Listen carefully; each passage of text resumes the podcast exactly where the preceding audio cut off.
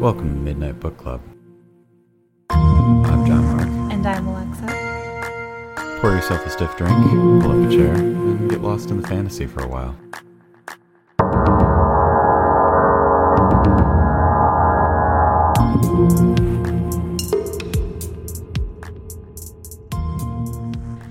So, Bonjour. Bonjour. Bonjour. Omelette de fromage. Omelette Bienvenue. fromage. Omelette de fromage. Bienvenue to our episode. Tonight we are going to be insufferable because we are in, on the Toussaint episode. So we are going to be making a lot of not quite French jokes, maybe Franglish jokes, and uh, drinking a lot of wine subsequently. hmm hmm We had to get we had to get some French ass wine for some French ass chapters.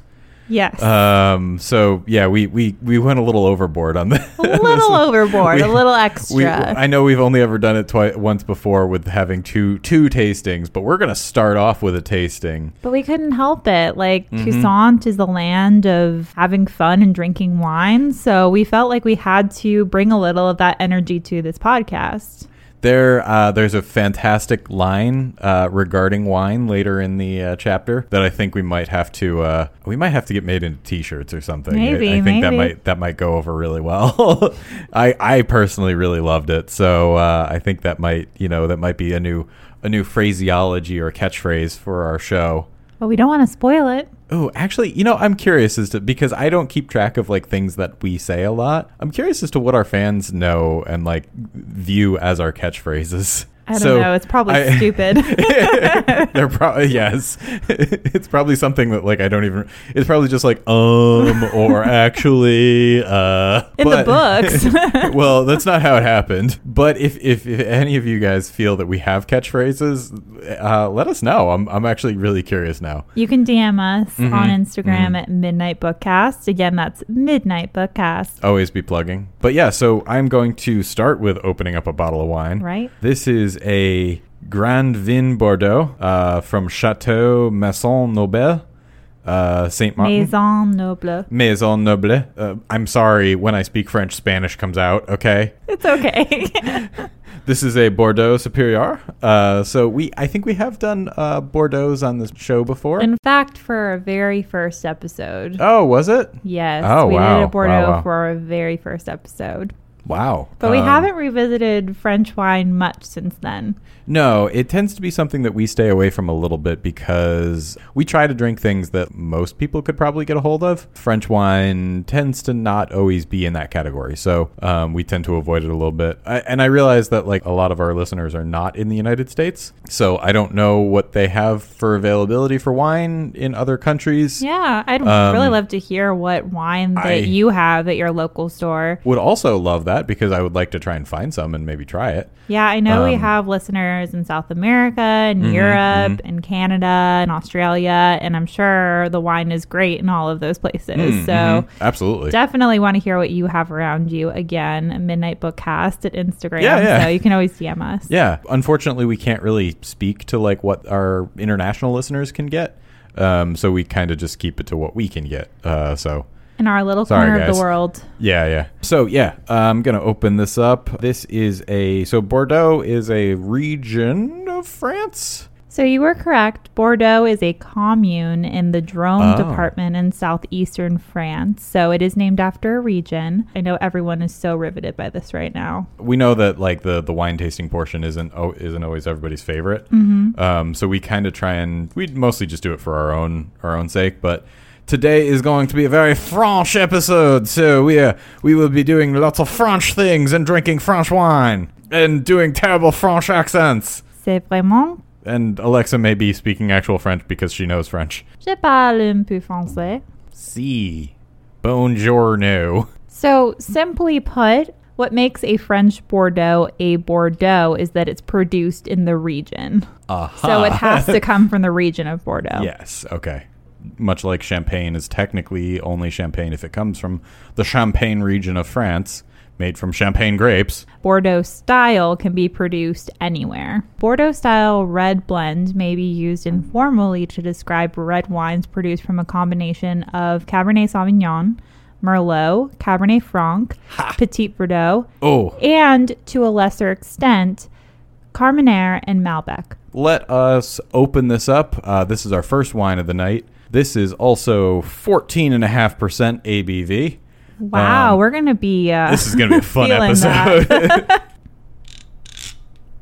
Very satisfying little pop there. There's also a city called Bordeaux. It's the hub of the wine growing region. It's a port city on the Garonne River in southwestern France. Oh, so this really is like this style of wine is also absolutely perfect for this episode. Yes. Wow. Yes. So Toussaint is, as we've said before, directly inspired by France. It's a fairy tale duchy, and we will be trying to keep the terms correct. It is not a kingdom. So it is like, I guess, a vassal of Nilfgaard. Like it's sort of independent, it's sort of not.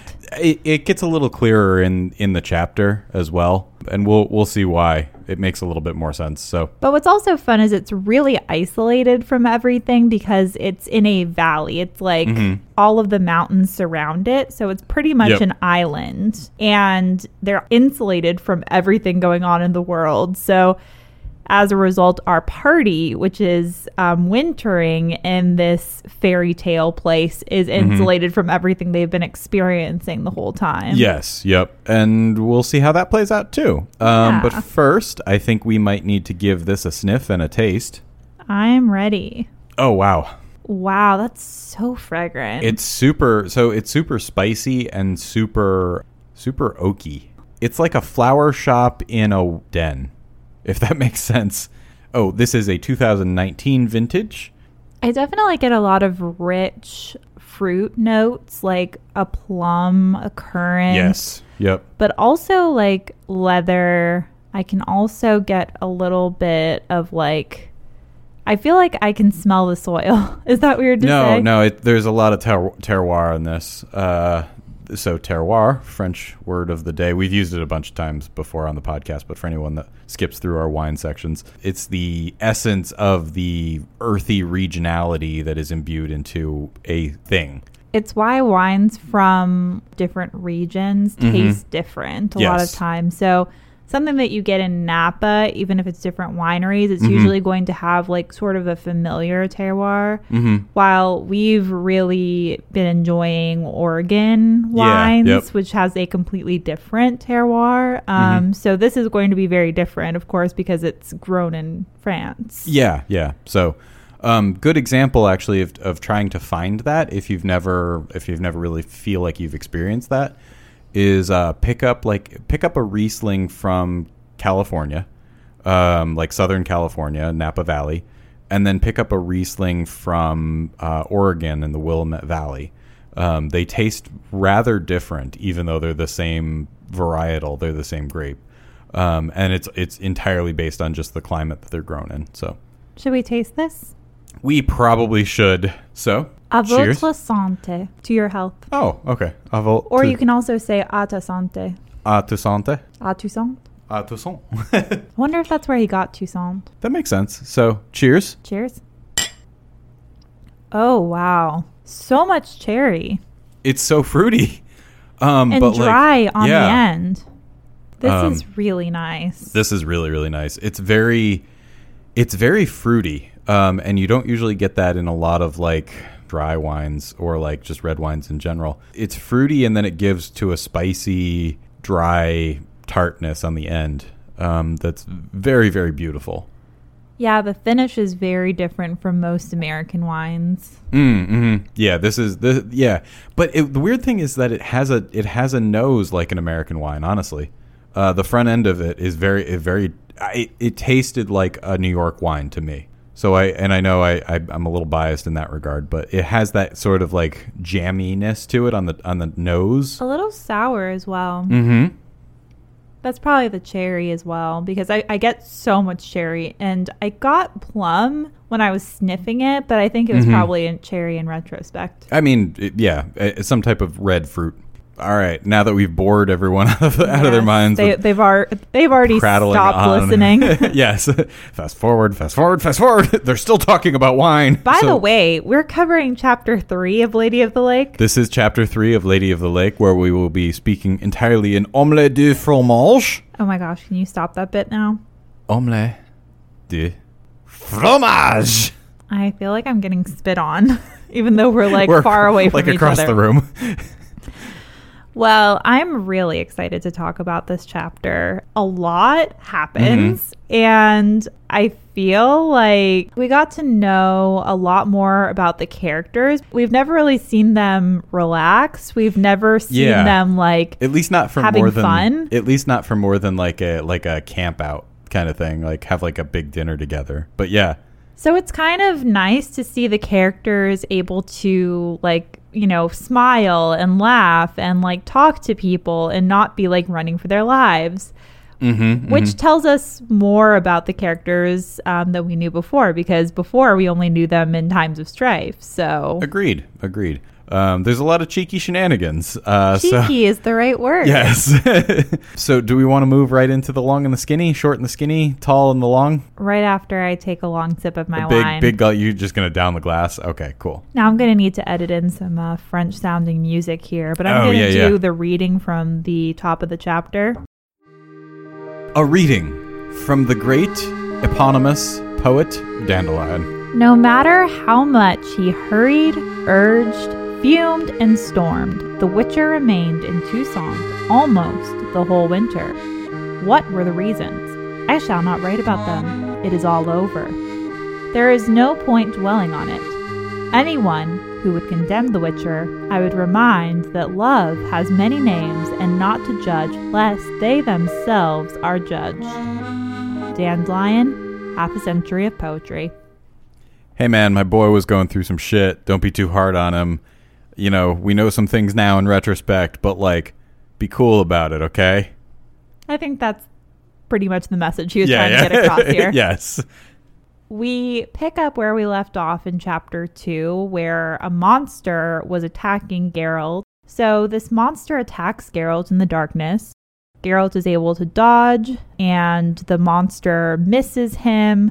This creature is described as having like bat ears. It, it kind of was described as having like the body of a turkey with like the wings of a bat and like the face of a vulture kind of thing, but also had like big ears like a bat. Um, it's it's kind of a wild sounding thing.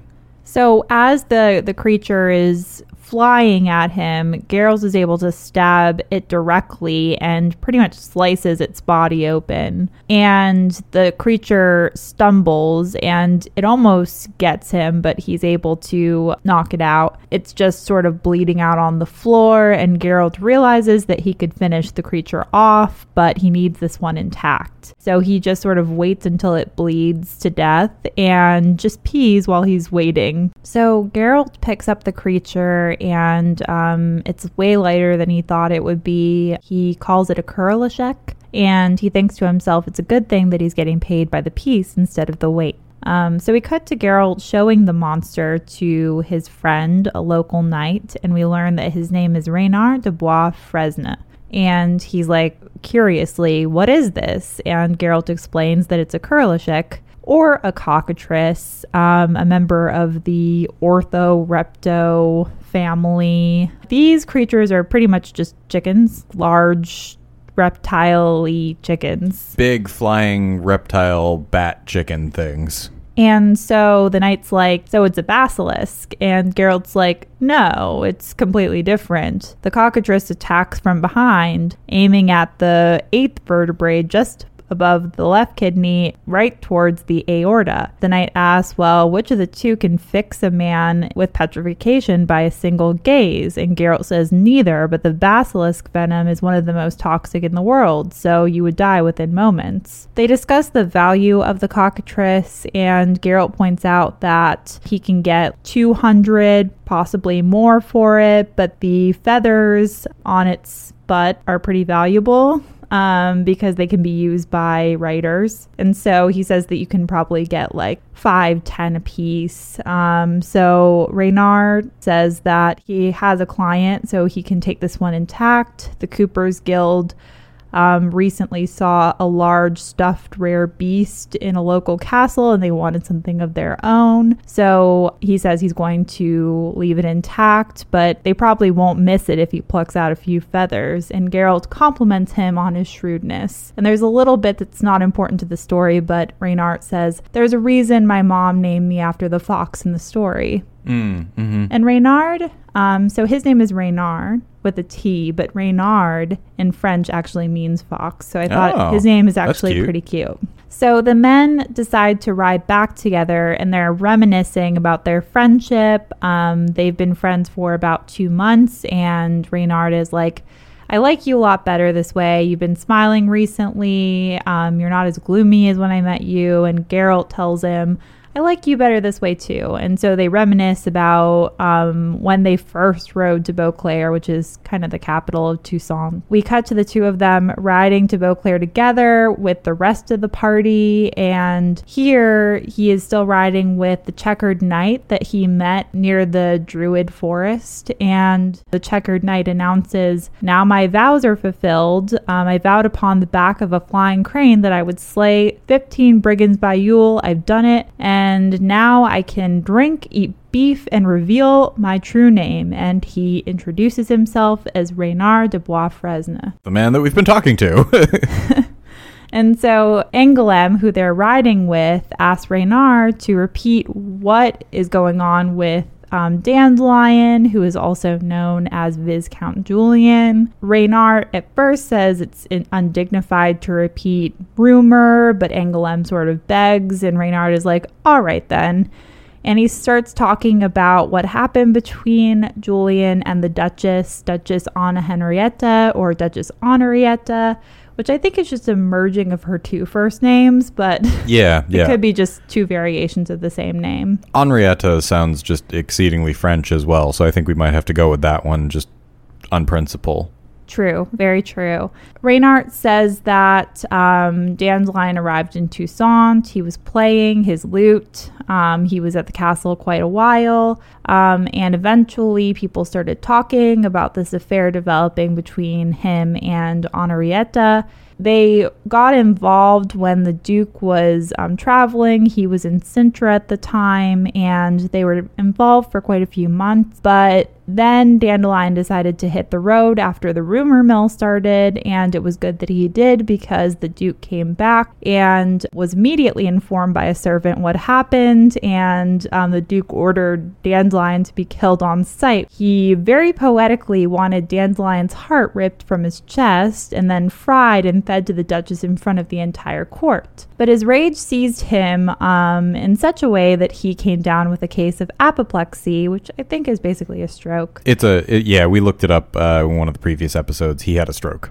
and he was bedridden for a year and everyone's like okay so he died then well no he recovered um but he always had this like perpetual winking face um and as a result he became even more popular with the ladies because all of the ladies thought he was flirting with them and in the act one day he did die. And so everyone's nosy and they're like, so he died on top of some girl. And Reynard is like, beneath one. May the soil lay lightly upon him. No one is really mourning him too much. He was an odious man who was never slow with the sentencing or, you know, slow to levy a fine or a tax. And the people of Toussaint loved the Duchess. So no one was crazy out there trying to avenge the cuckolding. And it sounds like he was very much not faithful to his wife. So Nobody was really upset when he passed.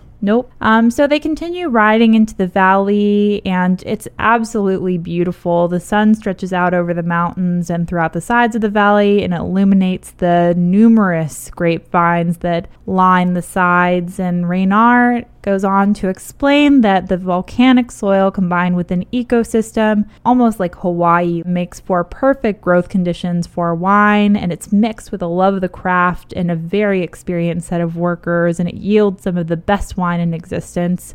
There's a number of wineries and wines produced in this area um, every wine you've ever heard of, including Est which has been name checked in the um, preceding books, and, and, and the show and the video game. Mm-hmm. Um, yeah, Est Est is the only. Uh, there's like two or three named wines that we've come across so far, but Est Est is the one that keeps coming back. in French, Est is is, so it's basically is is, which I think is kind of funny. Love it. Um, so he name checks several vineyard names, um, but the only really important one that he brings up is Corvo Bianco, which, if you've played the Blood and Wine DLC of The Witcher 3, is the vineyard that Geralt inherits. So I just found that interesting that they pulled it Mm, mm. exactly from there. So Angoulême like kind of scoffs at all of these expensive sounding wines and she says it sounds like I should just avoid all of these when some shady barkeep pours me a glass and then you're forced to leave your horse with them because you can't pay. Um, I guess it's all well and good for noble lords, but as poor folk can get just as drunk on the cheap stuff as est est. After a while, um, it makes you vomit, just like Scrumpy, which I don't think is a brand name, just a uh, general term for uh, rot gut. liquor. No, I, I want to think that there that there is actually a brand out there, or like actually a wine out there. I want to think that there's actually a wine out there called like Scrumpy, and like I mean, I'm gonna start like calling like cheap shitty booze Scrumpy now because like I, it, it is it, like never do I get excited about like in a lot of fantasy works you come across like names they have for like fancy things, but you very rarely get the like the names for like the real shitty things, and it, it's a perfect uh, a, a capture of like cheap crappy wine. Like it reminds me of like Alizé or like Boone's Farm or Wild Irish Rose. Yes. um, and if you recognize any of those names, may God have mercy on your soul. Mm-hmm. We cut back to um, Reynard and Geralt in the present, and Reynard has been teasing Geralt all night. Like, I'm sure you want to ride straight to Beauclair, back to a certain green eyed woman. And Geralt's like, no, you know what? I want to get a drink. And so they go to a pub, and it's actually Christmas Eve, it's Yule Eve. Yeah, and it's so Yule Eve. it's a time of celebration. Everyone's at the pub. Geralt's a little surprised by this, but Reynard is like, no, it's a festival. Everyone wants to go out drinking. So as they are seated, Reynard unbuckles his belt. He tells him, well, despite Angoulême's complaints all the way back then, tonight we're going to drink well. Why not? We can afford it. We've just made a giant win on this contract, basically. We're selling this cockatrice. And Geralt says, Why not? After all, as Dandelion always says, if there's another reason to make money, I haven't found it. Mm, preach. Um, as I mentioned, there's a lot of revelers in the tavern, and um, again, we're reminded that it's Yuletide Eve, and there are several specials tonight. There's cold tongue with horseradish, capon broth with brain meat, meatballs, beef roulade with dumplings and cabbage. And Reynard says, Well, if we're eating beef, we'll need a good wine to go with it, perhaps Cote du Blessure. And the innkeeper says, Of course, but I'll need a vintage. And Reynard says, Maybe the year that the Duchess Caroberta turned her toes up. Don't know what year that was, but I guess it's a good one. And the innkeeper pulls the wine out. They start drinking, and Geralt and Reynard start talking about the past. And they turn to how odd it is um, that they're here two months later, two months after meeting. Geralt feels kind of regretful. He feels like he's wasted two whole months. After all, he was supposed to be going after Ciri, and what is he up to now? A whole lot of nothing, it seems. Reynard is like, oh no, it hasn't been two months wasted. It's really only one month if you think about it, since you wouldn't have even been able to get up the slopes for a whole month. So really, you can't do anything but stay here. So once again, a little bit back to the geography here because I kind of forgot to note it in the in the notes. The whole of Toussaint is in the bottom of a valley. Once it snows and and kind of every you know all the ice sets in and everything, you can't get up the sides of the mountains out of the valley. Consequently, nothing can get in either. But like everybody's basically they're basically snowed in every single winter. Yeah, and there's like four mountain passes, but all of them are bad this Mhm. time of Yep, year. yep. Reynard is like, Besides, you've been busy getting bewitched by a pair of emerald orbs. And he Mm. says, I even recall Cahir commenting the first time you laid eyes on her. So we have a flashback, and all of them ride up to the Duchess's castle, and everyone is gobstruck by the castle. It's an elven castle um, that has been slightly modified for its current purpose, and the walls were added later. After all, elves don't wall their cities, so really again it's another elven city that's been modified by humans so they ride through the city and they notice all of the wonderful sights and smells of winemaking open spice markets tree filled parks it really is a fairy tale city It sounds absolutely amazing, um, and I hope to I hope to visit Toussaint someday. You know, um, I don't know, maybe on some sort of psychedelic trip or something. We'll see. So they approach the gates and um, they're greeted by Dandelion, who is cleaned and coiffured like a prince. Geralt asks about Milva, and Dandelion says she's well, she's in your chambers, and she doesn't want to leave them. And Geralt asks, why is that? And he responds, You'll find out soon. They are shuffled into the castle and are greeted by two women who are dressed very opulently and covered with lace and jewelry.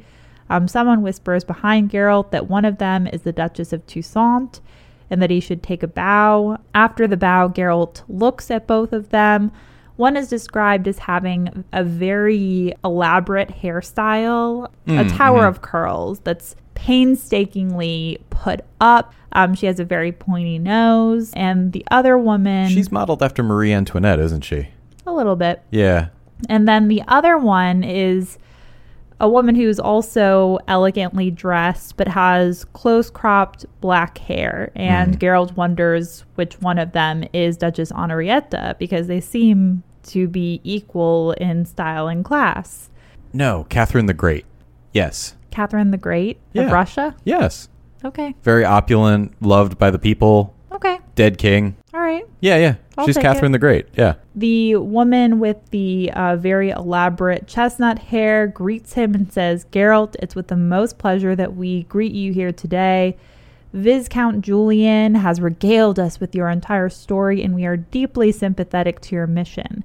However, matters of state have to be postponed for now because today is the last day of the grape harvest and the festival of the vat must commence. Oh no, that sounds so terrible. Let us not enjoy the festival of the last of the grape harvest. And Geralt is like, ma'am. And someone cuts him off and says, it's actually your grace. And Geralt says, okay, pardon. As the two leave the room, an older man kind of reprimands Geralt for saying ma'am. And he says, you must refer to her as your grace. Her full title is her enlightened ladyship. Her unofficial title is her grace, and her familiar one is Lady Duchess. And Geralt asks, Well, what about the other one? And he responds that that's the Honorable Fringilla Vigo.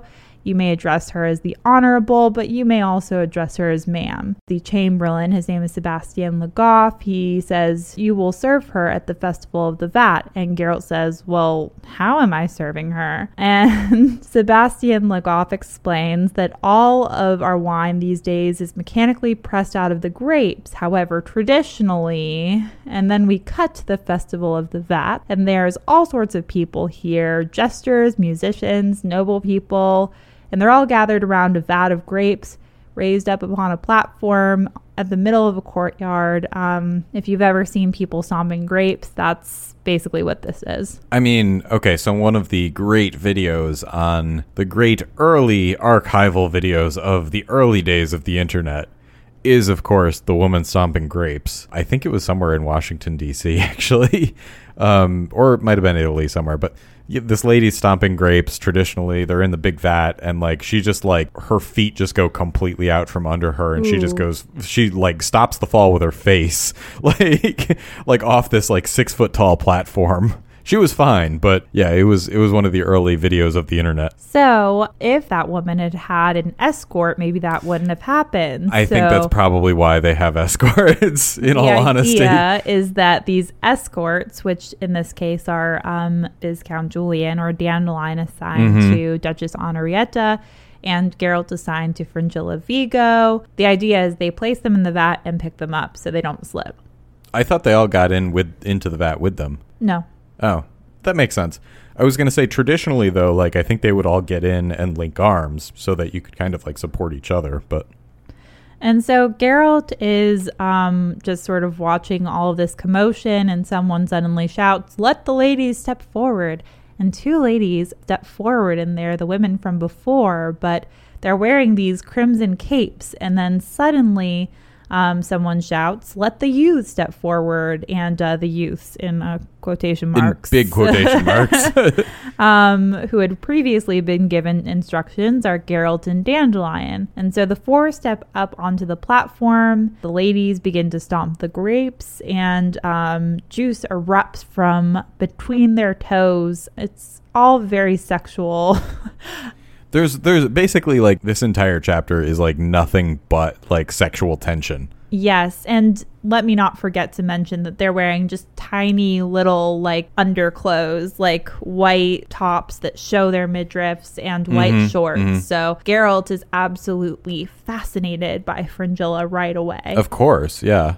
and um, He may or may not have a thing for sorceresses, but you know, mommy issues, whatever. So he picks her up out of the vat and he could have sworn that her lips brushed his ear, but he couldn't really tell. It does seem like Fringilla and Geralt are having a connection at this point. So. Um, back at the tavern or pub, Reynart and Geralt are eating, and um, everyone is getting pretty drunk because it's Christmas Eve, as I said and um, they are all engaging in a tradition of using an apple peel to divine the first letter of your true love's name. I don't know if you can picture what an apple peel looks like when it's um, intact and whole, but basically every time they throw it on the ground, it just forms an S, which Not super great as a means of divination if it always lands on S. but it's tradition. They reminisce about what happened next. It turns out that Milva refused to leave her chambers because she had been provided a dress to wear, and Milva's not about that life. Regis, however, cited numerous traditions and protocols and was able to get the staff to provide her with a pair of trousers and a shirt. Uh, men's clothes that Milva felt comfortable wearing. And um, meanwhile, was very excited about the dress she was provided after being able to bathe and everything. Everyone is very excited about being able to bathe because I suspect they weren't bathing very often on the road. So Geralt and Reynart at the tavern um, are approached by the clients that they're selling this cockatrice to. What's very curious is that one of the winemakers is joined by a rival vineyard owner. Reynart is like, looks like we have more business. And so um, the winemakers ask, Has the monster been killed? And Geralt shows him the corpse of the cockatrice and they thank him and state that the agreed upon funds will be transferred to his account at Cianfanelli's um, by tomorrow at the latest. They also mention that the rival winemaker has a problem. Um, he hasn't been able to use his cellars because of a monster, and no one has really ever explored the caves fully. So maybe that's something that Geralt can do for him. Um, and Geralt says, "Yeah, for a fee, I can definitely do that." And so the men also are like, "Yeah, one other thing. I know that you've been hired to kill that succubus that's been plaguing the town, but really, the succubus isn't doing any harm. It would be really best if you just left the succubus alone. Geralt is like, I don't know, I was hired. You're kind of uh, besmirching my honor here. They're like, no, no, we would never do that. And Geralt's like, well, if you just happen to, uh, you know, surprise me with your generosity at the uh, Witcher's retirement fund, I might be able to look the other way. And they're like, yes, yes, of course. We'll astound you with our generosity. And Geralt is like, yes, just keep in mind, I'm not easily astounded. Um, and so they all leave. They um, agree that Geralt is going to do the contract um, and that um, they'll go their separate ways for now. Um, and Reynart is like, Okay, so I see you're getting pretty savvy after all. Um, so the tables next to them are loudly trying to um, make some prophecy out of soup bones. Reynart says it's funny that after that one contract, the contracts kept rolling in. Now you can't keep the customers away. I can't remember which vineyard gave you the first contract. And Geralt says, You weren't there. It was during our first audience with the Duchess. So cut. That's, that's the flashback noise. Oh, thanks for that. Oh, you're welcome. So we cut to the first private audience with the Duchess after meeting her that one time. Private is in quotation marks because there's a lot of people, like 20 to 30 people, a lot of different chamberlains, a lot of different servants, Viscount Julian slash Dandelion, Duchess Honorietta, after being told by Geralt everything that had happened to this point, squeezes Dandelion's arm in excitement and says that the kingdom of Toussaint is at your service. Stay as long as you want. Um, we stayed in Cintra for. Um, we stayed in Cintra many times. We were friends with Pavetta. We adored little Ciri. Our scholars, libraries, and astronomers are at your disposal. Our knights have routed your pursuers, and anyone who would chase you over the borders will be met with the same fate. While you're here, though, there is also a creature haunting the men of the town, performing horribly lewd acts that I will not repeat in good company. Your talents would be most useful. Slay this monster, and I will make it worth your while. Geralt says, Well, with all due respect, Your Grace, um, we're kind of in a hurry. Aedirn fell in 20 days, and there's a swath of bloodshed across the Jaruga. Duchess Honorietta is like, No, we've been assured by Emhyr that the war is over. And uh, Geralt's like, uh, it's very much not over. And Duchess Honorietta goes into a fit, like, What? We wrote a strongly worded letter and the war is still going on? She pretty much scolds the entire staff and says that um, you guys didn't tell me about this. Why didn't you tell me about it? Write a letter to our cousin Emhyr right away and tell him that this will not be accepted. Geralt makes a mental note to always just say yes to her in the future and not give her any understanding of what's going on on the outside. Honorietta says, See, Geralt, your fears are unfounded. Um, you can stay here as long as you like. And Geralt's like, Yes, Your Grace. She's like, And you'll take care of the succubus for us. And Geralt says, Yes, Your Grace. So we cut to Angoulême walking up on Regis and Geralt, who are talking quietly in the courtyard. And Angoulême says, You'll never believe this. There's a line of knights errant out of the royal coffers.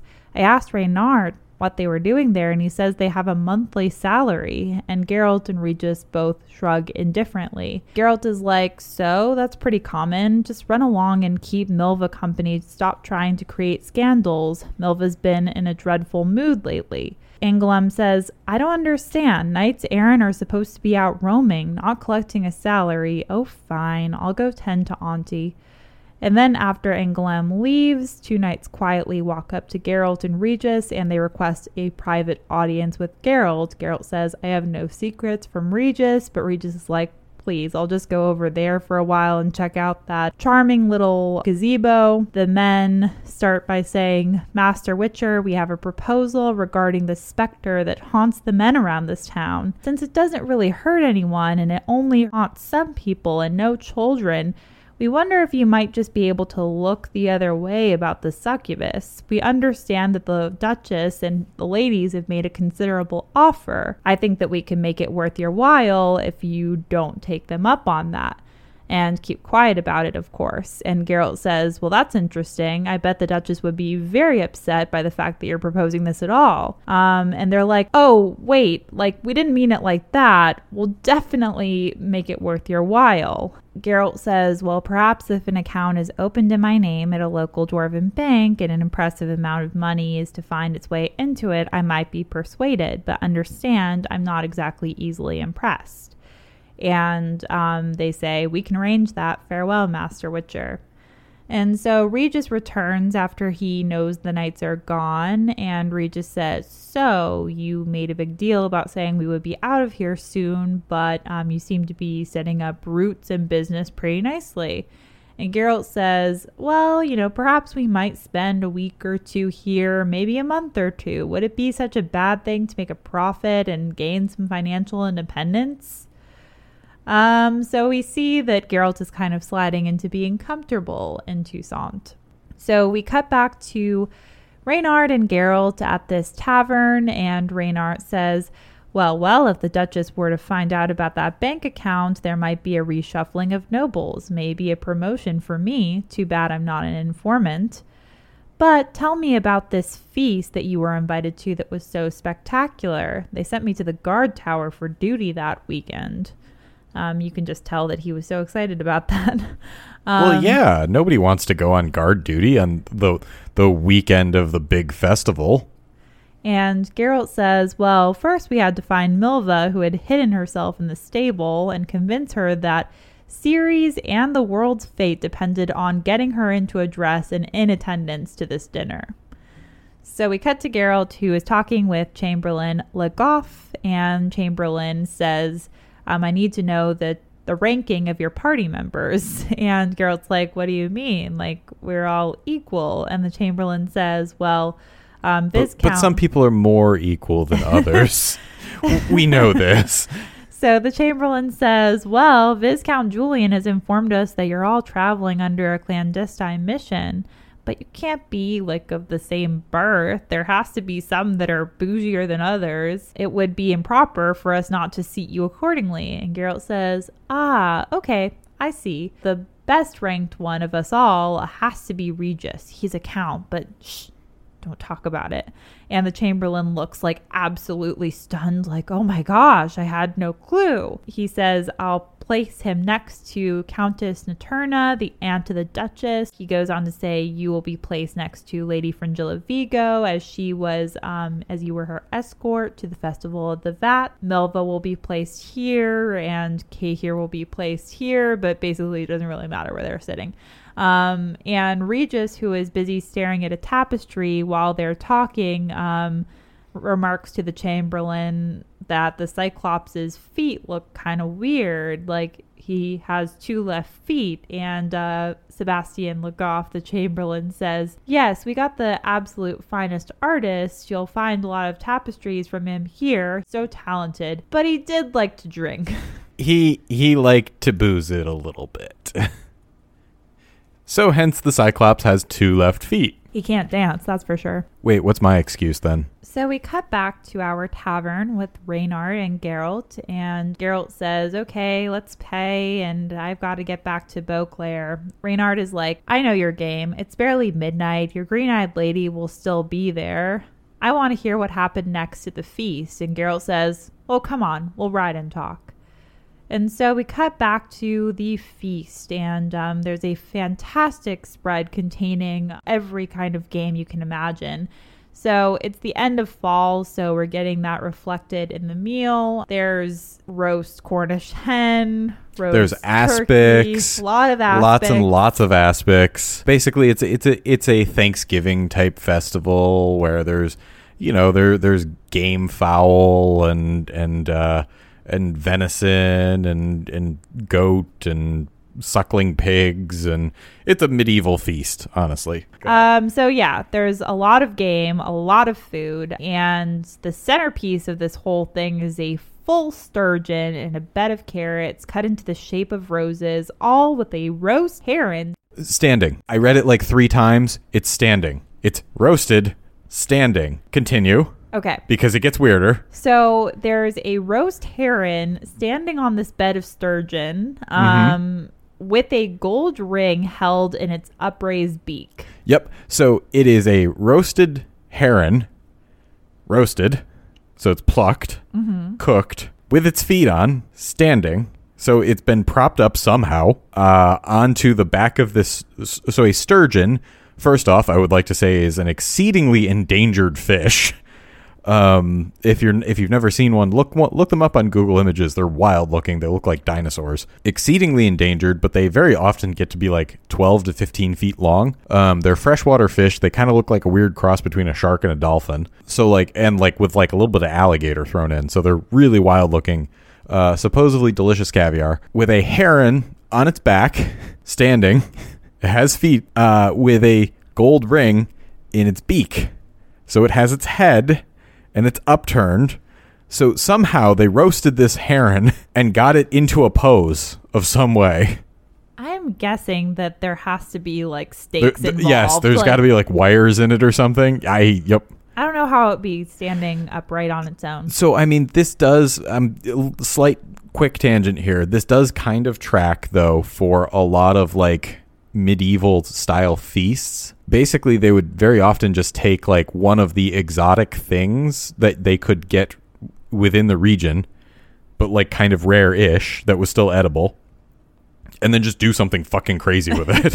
like, if you ever read like any like medieval like recipe guides or anything like that, there th- that's basically it. Was just like, what if we took a small bird and shoved it inside a bigger bird and then put that in a bigger, bigger bird? Yeah. like like how outlandish can we make this but it's not really like outlandish in like its preparation or like the style or like what we think of as outlandish because we have like uh it, uh, sourcing of ingredients is not an issue for the modern chef. Um so right. like you can make anything out of anything. So like getting things is not hard. So like you just kind of make wild things with wild ingredients. Medieval times it was a lot of just like what can we do that's really fucking outlandish with the things that we have yeah, that that does make sense. yeah yeah so it, it's not like wild in what it is it's wild in what they did with it Yeah, like I'm not usually a proponent of whatever PETA is advocating against, but PETA might have had some That- points with this. he piece. they might have been a little right on that one that that feels really disrespectful like i'm i'm a i'm a pretty big meat eater but like yeah that that that feels gross Um, so many of the knights are swearing upon this heron. Um, so they shout out really dumb sounding vows. Like one guy says, um, I'm going to be blindfolded until I kill like 20 men. hmm I will place a blindfold upon my face, and it will not be removed until all of the the the Huns are cleared out of the, Yes. the something or other valley, and and you're just like, oh, oh okay, um, All right. cool, good Weird for you. flex, but okay. Um, so Fringilla, who is seated next to Geralt, um, is immediately sort of needling Geralt a little bit in a flirtatious manner. Um, she says that he has only just now paid her a compliment. Angoulême, meanwhile, is noticing the rounded point that the knives have, and she's like, What the hell is this? Are they afraid we're going to start stabbing each other? And Fringilla comments, These knives have been used for over 500 years in Toussaint. The Duchess of the time had gotten fed up with guests picking their teeth after meals. And so Geralt says to Fringilla, You're a sorceress, aren't you? And Fringilla is like, Yeah, like, how did you know? And Geralt says, Well, I can sense the aura. She's like, Well, to be quite clear, I have no obligation to let everyone know my profession or put on a pointed hat or a black cloak. I just prefer to sort of remain anonymous. And she explains that she's in Beauclair because it has the largest, best stocked library around, and they're not stingy about who has access to it and she reminds him that he probably will find some clues in the books there. You should definitely visit the library. Wink, wink, nod, nod. Uh, that does, definitely doesn't foreshadow something that happens later. He is very cagey with his answers to her, and she sort of gets offended and says, you don't trust me, do you? You don't believe me that I like really want the best for you and your mission. And she says, like, you're really wounding my ego here. And like, he tries to apologize, and she says, well, I can't stand men who apologize. And um, he's like, well, what kind of men can you bear? She says, well, I find manliness is just amounts of class and recklessness mixed in the proper amounts. And suddenly, many revelers burst in announcing the Magna Bestia, and several revelers start to carry in something roasted on a large throne. Um, and it's a giant, absolutely giant roast. Someone asks what type of beast it is. Um, she won't have any until she knows. And so Milva comments um, it's an elk, 700 weight, with a beautiful six point rack. And the quiet baron who's sitting next to her, who hasn't said anything all night, says 740. He like seems a little bit impressed by Milva's knowledge and Geralt like sees that there might be a connection between the two so he sort of tries to set them up a little bit. And so Geralt asks if the Baron was the one who felled it and he awkwardly says that it was his son-in-law and he's a magnificent archer, but I'm not going to talk any more of it because archery talk is often boring to women. And Milva turns to him and says, Well, what bo- kind of bow did he use? And the Baron describes that it was a laminate of yew and ash, 75 inches. And Milva says, I'm assuming it had to be at least a 70 pound draw. And the Baron is so fascinated that Milva knows all of this, and he continues, very confused at this point, 82 with a 30 inch pull. And Milva says, Wow, a veritable arbalest. And the Baron says, Yes, but it can fell a stag from 100 paces and it could hit a pheasant at 25.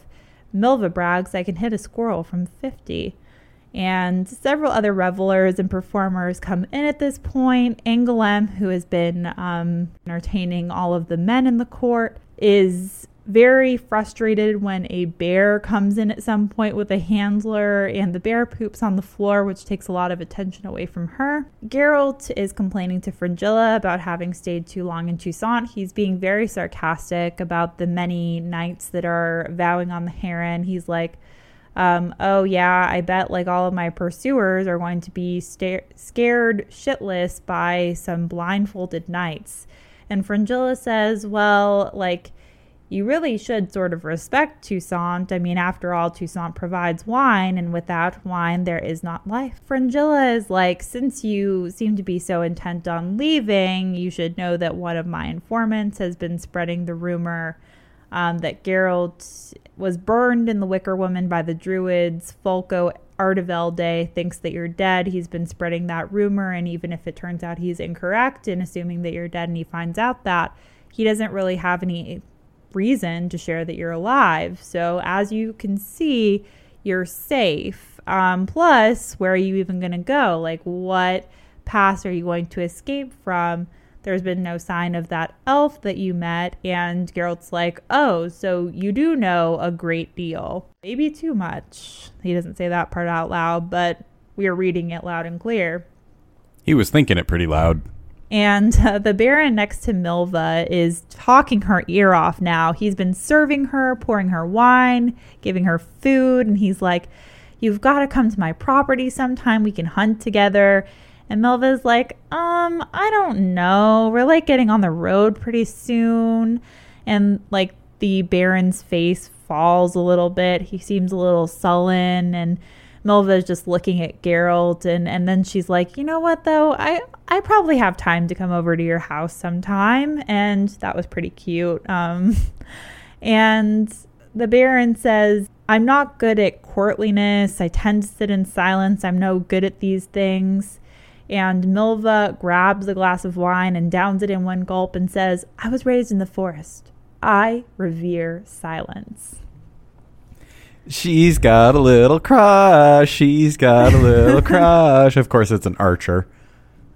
Yes, of course. Um, so we cut to Geralt and Reynart once again leaving the tavern. Um, well, they already left the tavern, but anyway. Um, so we cut to Geralt and Reynart um, who are riding, and um, Reynart says that he's going to leave Geralt there. Um, he says he's not going to Beauclair tonight. Um, he doesn't really say where he's going. He just leaves, and Geralt thinks to himself that um, he knows that uh, Reynart has a girlfriend in town that has a husband, and he likes to visit when the husband is not in town. Um, but it's not his business because I guess men don't talk about these things. So Geralt continues to reminisce about what happened next.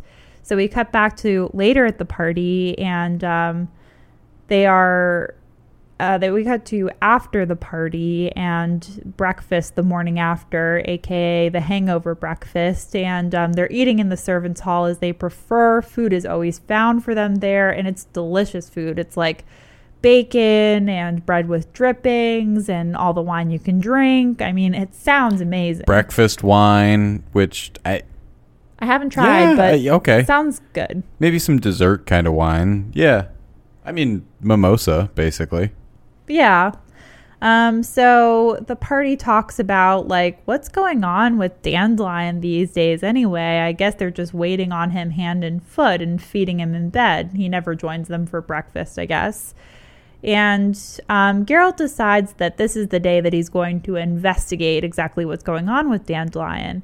Um, so he finds him strumming his lute in the Knight's Hall, and he sees no sign of the Duchess, and Geralt just walks in toward him, breaking protocol. Dandelion shoos his staff away, and of course, there are 20 people around him at all times, and all waiting to, you know, hand him his wine or whatever he wants. Um, and so it's just Geralt and Dandelion now. And uh, Geralt sort of sarcastically says, Well, well, well, like, look who we have here. I guess you're a real king now. And Dandelion is really offended right away and comments like, you know, like my people aren't schlubs or anything. We descend from high nobility. Um, anyway, like, what do you want? Are you coming here like for any particular reason? And Geralt says that they will likely need several horses and several mules to continue on. He wants to know if the Duchess would be willing to provide that, and Dandelion says it won't be a problem. Of course she will. But You, you'll be fitted with a fast stallion chestnut in coat named Roach. of course it's named Roach. Yeah. Um, Dandelion knows him after all. And um, Dandelion says, But I'm not coming with you. And Geralt is really offended by this. And he's like, So you're just going to stay here and just expect that you're going to what? Get married to the Duchess? Be here forever? And Dandelion is like, Well, you're just jealous. She loves me. We're going to get married. And Geralt's like, Well, what happens when the Duchess suddenly decides she doesn't want to be with you anymore? What happens when she gets bored? Plus, only in fairy tales do musicians marry duchesses. And Dandelion is like, you know what? We're not friends anymore. And they part very, very angrily. He even has a really biting comment about, like, you know, when I joined you in Brokilon, I knew we were going on a suicide mission. I knew there was no point, and I didn't ever say that to you.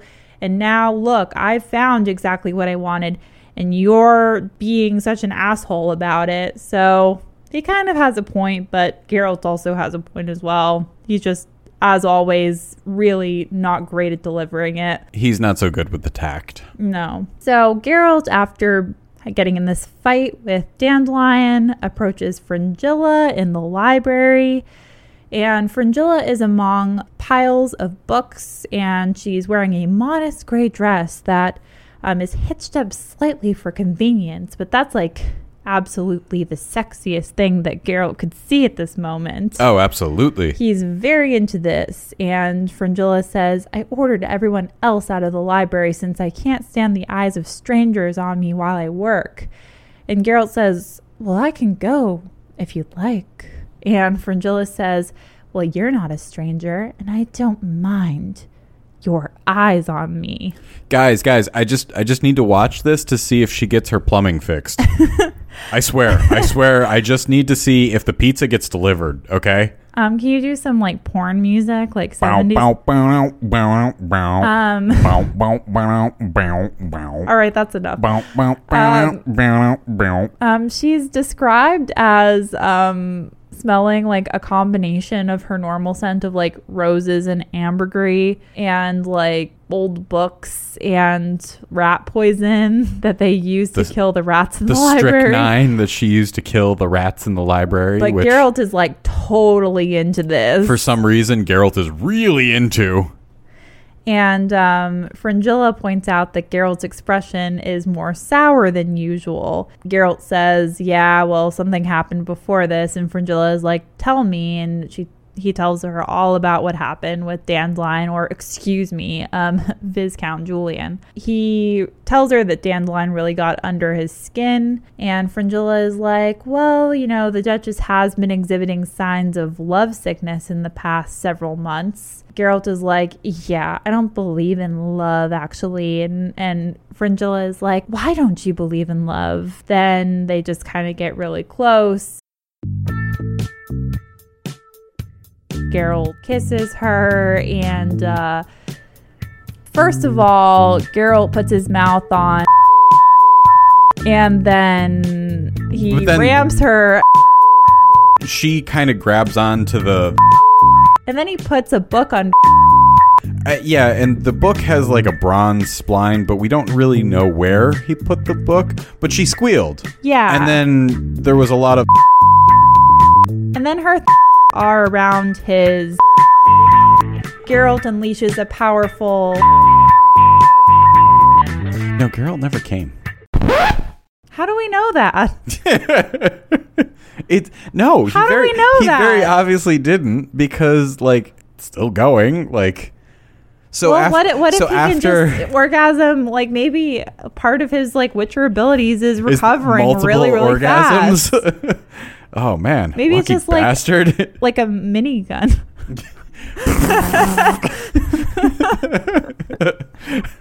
God, that's horrifying. So after all of that, both of them are hesitant, waiting for the other one, hoping that they'll ask that they might be able to, pray tell, find a bed somewhere. Yeah, Fringilla doesn't want to be seen as that kind of girl. She doesn't. She's not that kind of girl. And luckily, Geralt suggests finding a bed.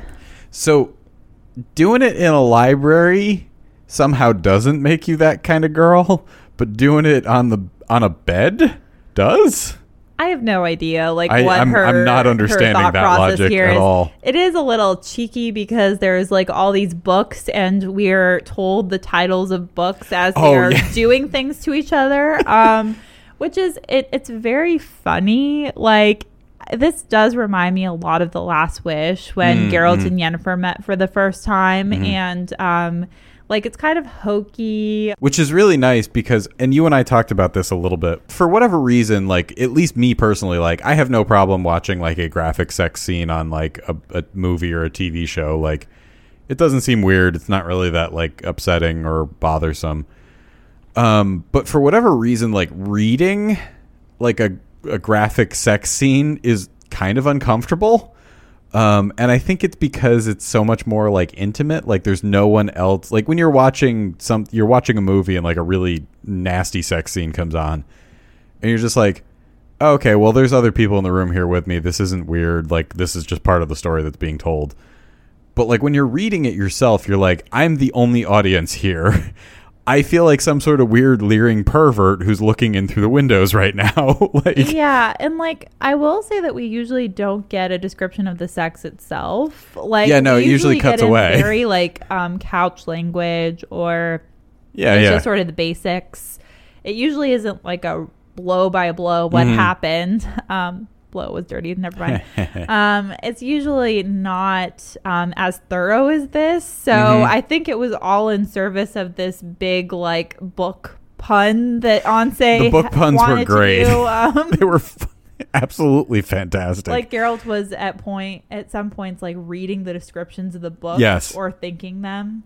So Geralt at some point was like reading the descriptions and the titles of books and like he's doing this like while he had like his hands on her and while, While they were doing, doing stuff, stuff, and yeah. they were landing on books. I mean it, it's pretty funny, but it's it's really nice because it does kind of break the weird it breaks the fourth wall just a little bit so it makes you feel like less of like a weird leering pervert while you're reading it. it does. It does. Um, there is like a little section in the present day with Geralt that I wanted to read like somewhat Mhm. verbatim because I think it gives a little hint as to the future of Geralt and Fringilla's relationship. Mhm. And so Geralt says in the present day, um, we found a bed in the alcove in her chambers. We made love like mad things, voraciously, greedily, ravenously, as though following years of celibacy, as though storing it up for later, as though at risk of celibacy again. We told each other many things. We told each other very trivial truths. We told each other very beautiful lies. But those lies, although they were lies, weren't calculated to deceive. We made love and talked, and our lies became more and more mendacious. okay, can you define mendacious for me? Mendacious and mendacity? Do you know what mendacity means? I can't say that I know what the root of the word means. So lies and liars. Um, Okay. It's, it's from um, Cat on a Hot Tin Roof, Okay. Tennessee Williams. Okay. If you haven't watched that movie, it's with uh, Paul Newman and So, so the Taylor. lies became more lie like. Okay, Yeah. gotcha. More dishonest. Um, Okay, okay, that works. Geralt, um, upon arriving back at Beauclair, um, moves quietly within the castle. He comes up to the servants' hall where all of the gang eats their meals and the rest of the party is talking to each other. Angoulême is saying there's some sort of bewitchment all over this place. Dandelion um, doesn't surprise me.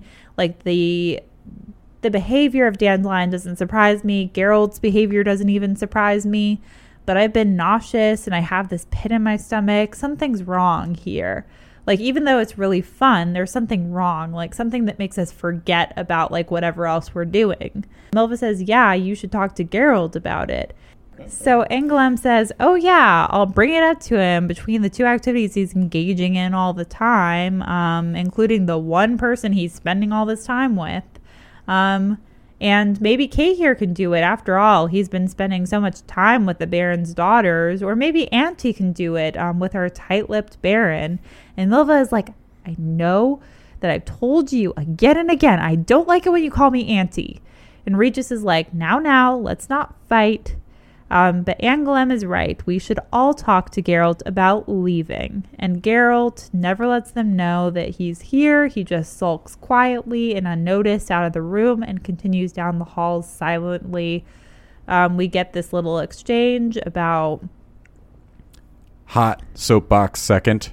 Okay, Regis would have heard him. but maybe he knew. Like, but maybe he knew he was there. okay, maybe it's not important, but like we've we've seen commentary in other scenes where like Regis can hear a man's heartbeat from like a hundred paces away.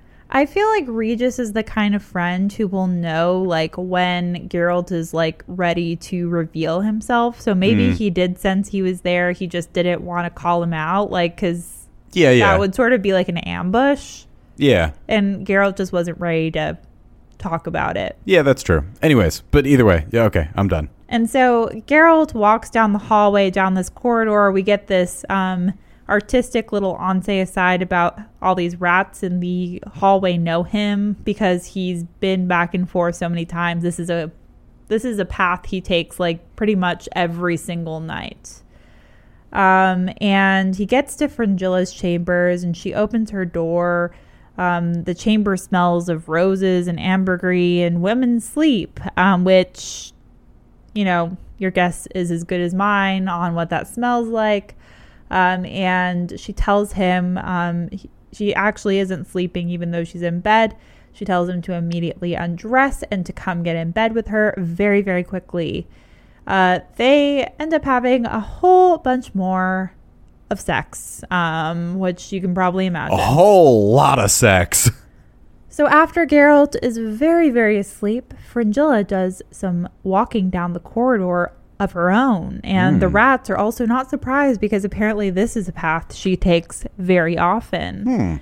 And she stands at this one um it is a normal looking part of the wall, but it's the Chamber of Requirements from Harry Potter. it opens because it's actually room an illusion and it's protecting a another corridor and uh, not very many people know that it's here. Basically, only Fringilla and um, her great uncle, or I think it was just her uncle. Her uncle, who was once a mage here, knows that it's here. It was originally built by the elves, so There was like a page and a half describing like how she was the only one that knew how that this chamber, this Not even like, the Chamberlain there. knows. Like, but okay. Long story short, she's the only one that knows this this place is here. Yes. And so um, she enters this very, very secret room that has a megascope in it with several other women teleprojected onto it or into it or whatever the um, appropriate Wha- whatever is. whatever the megascope does. Um, it, it definitely megascopes. We can say that for sure. And so they, they have this magical Zoom call yet again, and it's like, you know, eight members of the lodge. And Philippa says, Greetings, Fringilla. What's new? And Fringilla says, Nothing, unfortunately. Not since the last telecommunication, not even an attempt at scanning. And Philippa says, That's too bad. We had counted on you discovering something. Please at least tell us has the Witcher calmed down at all with his wanting to go and rescue Ciri and shit? Like, will you at least be able to keep him there until May? And Fringilla doesn't respond for a minute. Um, she doesn't want to tell the Lodge a lie. She also doesn't want to reveal that in the last week alone, the Witcher has said the name Yennefer at moments that Fringilla had every right to expect her own name to be called, which, uh, uh um, Ooh.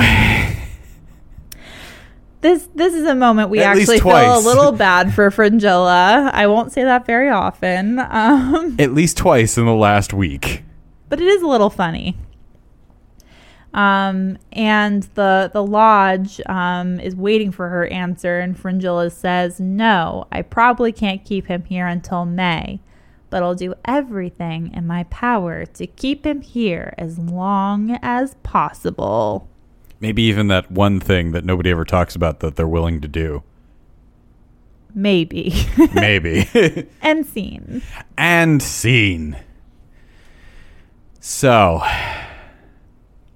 a whole mess of sex. This was a very sex heavy chapter. This was a very sex heavy chapter. Maybe the most sex heavy chapter Actually, we've I, ever I- had. I think it might be. I think it really might be. And like I, so I'm still, I'm still in the weeds on the the scene with the the brass studded book binding, and he put it somewhere, and Fringilla squealed. I don't want to talk about Geralt cheating on mom. Yeah, that's true. That's true. That's true. Like we're all complicit now. You realize that, Uh, right? maybe. I mean, I'm still not going to call her mom. I mean, she's new mom, Yeah. but it sounds if, like if, if a he if she comes at me, I will. If she comes at me, I will drop her. I I just feel very weird about this. like, it's like. I mean, I don't hate Fringilla, but I hate her a little, you know? Well, yeah. so, okay. But I mean, if, like- if, if I'm going to bring it down a little bit, Okay. then we're going to bring it down a notch. Okay. Geralt is not attached to Yennefer at the moment. This is true. Technically. But we all know what's coming. like, it's. He did nothing wrong. He. He. Technically, except being in Toussaint for like two months when he really should have been doing more important things. I'm not gonna lie. That did sound pretty great, though. It did Um, sound pretty fun. I pretty mean, fun. he's getting a lot of money for of not sex. killing succubuses. Um, a lot of money. he's a lot of uh, getting a lot of contributions to the Witcher retirement Yep. fund. Um, sounds like he's getting a lot of sex, yes. Um, and you know what? I'm a little happy for Geralt that he's at least smiling a little bit. Yeah, Maybe he yeah. deserves to be happy. But we also know Fringilla's a bit of a snake. Like, not Mm, just mm. because, you know, he's sleeping with her Mm-hmm, mm-hmm. and she's not Yennefer, and we're never going to accept someone who's not Nope. Yennefer. How dare you stand where she stood? Um, it's because she's also trying to keep him mm-hmm. in Toussaint Yeah. For like, and we don't know this till the very end. We can probably guess since she's a member of the lodge. But the reason Yeah, she's yeah. trying to keep him here and sort of guilting him into it and giving him reasons is because it's in the lodge's best interest for him to stay in Toussaint until May. Correct. So she really is a snake. Yeah. Does she really even have feelings for Geralt? You know, that's a good question. And it's one that I don't think we have all the information right now. I think we might have a little bit more information after some more French ass wine. Sounds good. Should we get that Omelette French du ass wine? fromage. Oh my god. Omelette de fromage. Je voudrais une boisson. Omelette du fromage. Well, let's get a drink. Let's have a Um, well, what are we drinking tonight, John Mark? Omelette du fromage. Omelette du fromage. I'm not Chateau. sure. La fleur de bouillade. Can, can I pronounce this as well? Maybe. Okay. Okay, so tonight we are drinking uh, for our our main feature. Um, we are drinking Chateau La Fleur de Boyard, Uh, Uh, Chateau La Fleur de Board. Boad. Board. I'm not so good with the So umlauts. N- it's not. Well, I'm not so good with umlauts the are not a, a big feature in the French language, but um, the R sound is very so, or it's soft. So, Chateau La Fleur de no, Boyard. no you, you don't have to do it like that. yes, I do. Some French ass wine. all right, then go all out. Um, uh, Chateau La Fleur de La, La, La Fleur, Fleur. delicate. La Fleur. La Fleur. La Fleur Uh, okay, this is getting worse. de Boyard. Um, it is a 2015 uh, La Lande de Palmero. Pomerol. Pomerol. Hubert de Boyarde de Lambert. I'm assuming that's a person's name. um, this was imported by Dropping Wines in Mansfield, Massachusetts. I'm going to attempt to read the label. It is very dark. It is three point font on a black label with gold lettering All right, this is a gold, big gold challenge. script lettering. Hubert de Boyard de la France. Oh, nope, that's the French label. Yeah. Hang on. Hubert de Boyard de la Frost is an oenologist, a consultant and the co owner of Chateau Angélus, first Grand Cru class A, and Saint Emilion. In 1998, he bought this estate with his children and renamed its wine Le Fleur de Boyard. The vineyards are planted in deep gravelly soils in what is an extension of the nearby Pomerel Pot- Plateau. Pomerol. Thank you. the resulting wines boast deep color, intense fruit, and velvety tannins. Mise and Bouillard à Chateau. You- Uh, you, kind of have a British accent when I? you're pronouncing French. That's not surprising. Although probably deeply, deeply offensive to the French. And also deeply, deeply offensive to any British listeners we may have. Um, it is, this is another Bordeaux. Uh, it is a Grand Vin Bordeaux. Uh, it is a 2015 vintage and is also 14.5% ABV. Hmm. Um, there are no notes on the blend, of course. Um, well, as we mentioned before, what makes it a bar- what makes it a Bordeaux is that it is grown in Bordeaux, so it doesn't really need to. Give Oh, us that is true. You and your crafty science. Yeah, I mean it's kind of simplistic, but you know, them's the rules.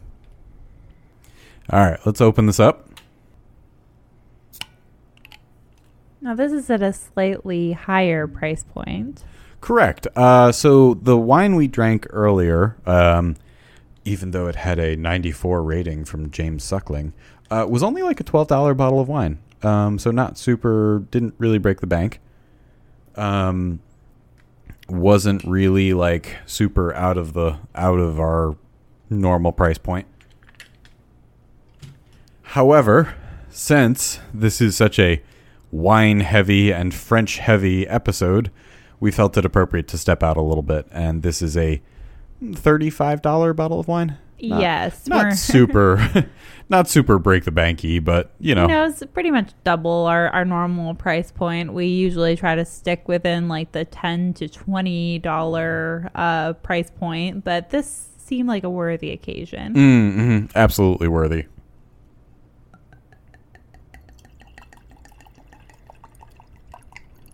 Oh wow! Oh, They weren't kidding when they talked about velvety tannins. yeah. Um, am I crazy or am I getting like ocean spray, like sea salt, like, like ocean breeze, like There's a little brininess to there, it. there's like a brininess to it. A lot, a lot of tannins. Um, it, yeah, it kind of smells like a strong tea, like an English breakfast tea, or That's to go along with your British accent when you're pronouncing this wine, right? Fleur de Billard. now go away or I will taunt you a second time. I like it. yeah. You know, my pronunciation is not great by any means. Yeah, I, I, I, I, I say that knowing full well that I'm absolutely obliterating any French that I'm attempting tonight. So, um, I am getting in this. I'm getting like an inkiness. I I'm know getting that, like that sounds weird. licorice or t- That might be it. yeah, like I'm getting something a little bitter. Shall we give it a taste though? Yes. All right then. Cheers. Atasante. Atasante. That is a very formal wine. If that makes sense. The second sip really opened up for me. Yeah? The second sip was where I got a lot more fruit notes. Yes.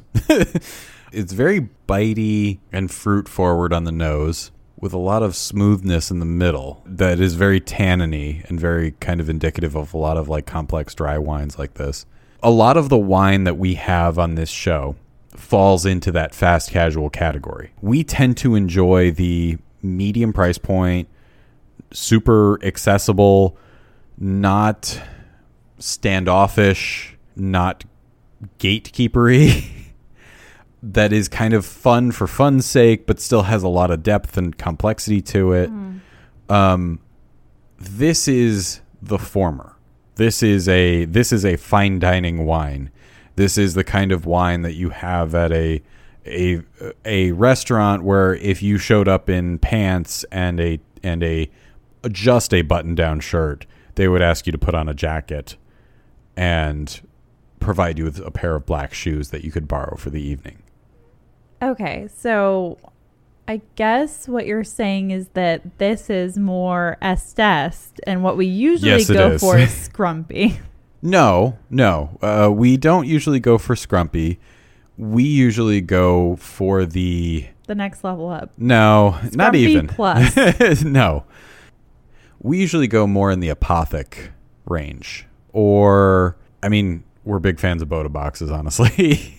so anybody that's ever seen yeah, those, Mm-hmm. like accessible and you know complex, but in a way that's still enjoyable, and you don't usually have to think about it too much. but there's but there's depth there if you would like to seek it. Um, I've talked about like art wine on this podcast before. Um, this isn't quite art wine. Uh, this is this is a fine experiential dining wine. Um, this is the kind of like I said that you have this. This would go well with a very strong leg of lamb um, that you has been prepared uh, in a sous vide style for the past like 18 hours over a bed of like Hungarian mint uh, jelly that was smoked for in in you know Indonesia for 18 hours uh, Right, with a side of like uh, Finnish uh, red carrot mash. This is very very exceedingly like Fancy. fancy. Yes. Yeah, like so a lot of French cuisine is very strong. Similarly to the feast that Geralt attends, like Mhm. there's a lot of gaminess. There's a lot of like strong flavors. So it makes sense to me that a lot of wine in France is like this. It's meant to be accompanied Mm. by strong Mhm. flavors. Yeah, and I think some of that that need for I, I was just kind of trying to to reel it back more. This is definitely wine that is more designed to accompany a meal, like you had said, and a lot of like a lot of very traditional French cuisine. Yeah, I I know for a fact that one of um one of my childhood friends' mothers who grew up in France talked about um eating uh snails. Um, Escargot. her and her family would literally go down to the stream, collect the snails, and then prepare them. So this is the kind of wine that I think you would want to pair with something like that. It's interesting because it's not really a strong wine in and of itself, but it it would stand up well to strong flavor pairings. Hmm. It's not super bitey, it's not super acidic.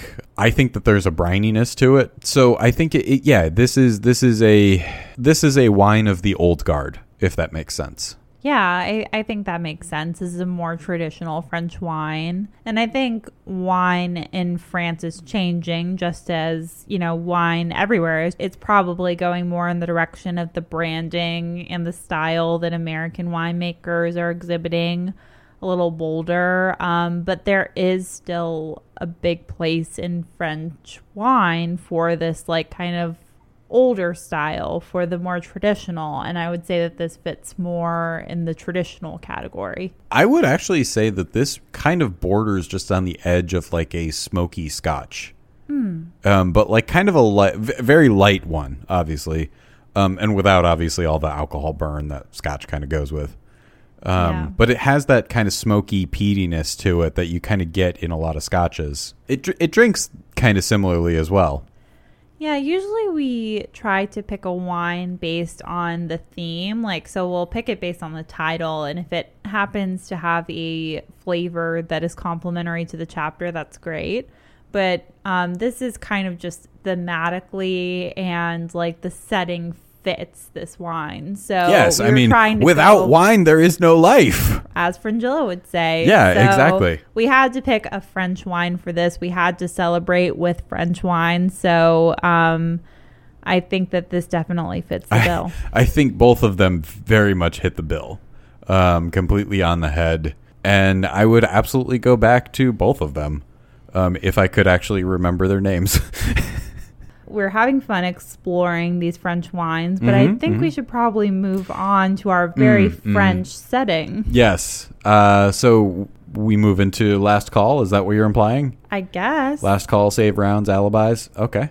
Yeah, I mean, Yeah. like a lot happened in this chapter. Oh my God, so much happened in this Um, chapter. So I have a lot of thoughts about Geralt in this chapter. I'm glad Geralt made a friend, like that. uh, you know, he has uh, his friend Reynart. Oh, um, oh, we're, uh, mm, We're, we're going right. to cover that first. Um, Okay. So I think it's really interesting that like we have this framing device as we often do, where you know we're in the present, which is Yule Eve, so Christmas Eve. Um, and it's two months after they arrive. So we're having him reminisce um, about like what happened that led him to wintering in Toussaint. So the last question that was posed by Condwiramurs is why did Geralt just winter in Toussaint? I thought he was all gung ho about finding Ciri, rescuing Ciri. So what kept him? A guy, yeah, a guy who has crossed 2,000 miles in a period of like two and a half months seems pretty on a mission. And then then he suddenly, just stops. suddenly stops for like four months in some town somewhere. That that that raises some questions. And we get like, you know, that that first reading um where Dandelion is saying like it's none of your business really what he was doing. And like really this is trying to explore that question of like why did Geralt spend 2 months here when he said he wanted to do this and rescue Ciri like what was he doing? And so Reynart is sort of acting as the avatar for the audience, uh, sort of questioning him about what happened next and like giving us these hints about a green hide woman that we kind of already knew this was coming. We kind of already knew that he would get involved in this way. Um, but it's interesting because we've seen that Geralt is changing a little bit. Like, whereas before Geralt was kind of a shadow of himself, really his only purpose in life was to find Ciri, we see Geralt getting a little selfish again. We see Geralt kind of like, you know, he's happy now, but it's kind of like at what cost? Have you forgotten what brought you here? So, what do you think about like the changes that we're noticing in Geralt in the present day? Um, so we're definitely seeing that Geralt is very much losing focus. Um, yes. but I think that's kind of obvious. Like uh, we definitely see him, and and we kind of see it reflected in almost everybody to some extent. Um, we kind of see a lot of kind of just softening. Um, that like this is kind of the first time that we've seen the party really like come in off the road um, for more than like a day or two. Um, and they all kind of start to find like people that they like and they kind of like set up roots and like it's just very everything is just very very comfortable Mm-hmm. uh, not to sound cliche i know there's probably a lot of people that have heard this phrase but like complacency kills Mm-hmm. um, and I think that's kind of what we're what we're seeing the like the starting, you know, the starting level of, um, in that like they're kind of just getting a, they're starting to just kind of take root a little bit. They're kind of starting to settle in. Um, you know, uh, what do we really need to accomplish here, anyways? I mean, we're you know we we went pretty far. We we thought we were gonna die, but we didn't. But we're here, and this is pretty nice. This wine is good. This food is good. That person across the table is pretty cute. Hmm. That's a good description. Yep. and, and I feel like we've seen this a lot, like in the hero's journey, where the hero is just sort of tempted to stay in one place. Like, you know, sirens come to mind, but there have been a lot of, you know, media where, you know, you're either in a dream or you're, you know, kind of seduced into staying in one place. And it feels like I was like only a dream. it does Sorry. very much feel like Geralt's being plied into, you know, being comfortable, like you said, being complacent and getting a little greedy, if I may say. I mean, Yeah. a little greedy. A little greedy, okay? yeah, yeah. So, okay. as I've said before, you know, Mm-hmm. this kind of has the feeling of Geralt playing rounds of Gwent when he's supposed to be searching for Ciri. it's like, okay, yeah, you say you want to find Ciri, but then you're taking all these contracts, and he sort of writes it off to like Regis and Reynart as like, Mm-hmm. oh yeah, I can always just say no. I can always keep raising my price. Like I can always get out Yeah, of yeah. it. But really, does he intend to do that? Because he seems to be going on all these side quests, Yup. which, you know, as a video game player, we can probably relate to. Um, I can't. I never do. I'm only. You're I- weird, okay? I, Um, I never. I, I okay. A little bit of background on me on that joke. I never do side quests. it's weird. like, side quests are sometimes some of the best missions in They, the game. they are, and I will never say that they're not. But like, I I don't do them. I don't know what it is. Anyways, um, yeah. So he's he's doing like these side quests so that. Uh, well, he doesn't really have not a reason. Not for any reason. Not for any real reason. It's not even money. Mm-hmm. that people are needing help. Like, oh, my brother died. Can you go find him? Um, it's more like, hey, can you maybe ignore the blowjob ghost?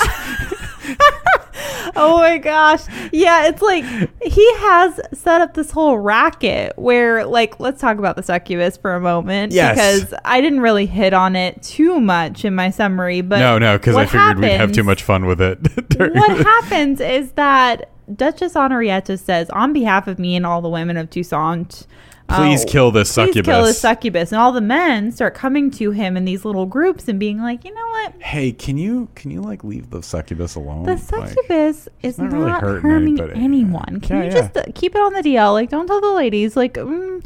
um, but here's a whole bunch of money to just say that you can't kill it. So collect money from both the Duchess and Mhm. us, but then it's like several groups of men. So Yes. he keeps getting donations. He keeps he keeps getting hit up to not kill this succubus. Yes, and he's just like, yeah, like look at my uh Cianfanelli's uh, bank account. Just uh you yeah. know, throw a couple of coins in there. Uh, surprise me with your generosity. Toss a coin to your succubus protector. yeah, like he's being a little bit of a bastard, like Just a little bit. and it's just not so flattering to Geralt in this chapter. Like as much as I think that he probably has earned a little bit of reprieve. He's definitely turned into, yeah, whatever. Um, you know, I'm just going to make money and, you know, sit on my ass in Toussaint and you're going to pay me for it. So, Yeah. Um I mean like I think so one of the things that uh is kind of hinted at and alluded to is that like it does always kind of seem like the work is kind of lean um and always has been. Um so like I think Geralt is kind of enjoying a little bit of the fact that like oh you mean these winemakers are going to pay me like an actual mountain of coins because they have it because they're rich ass winemakers and all I have to do is go kill a little tiny bat thing in their basement.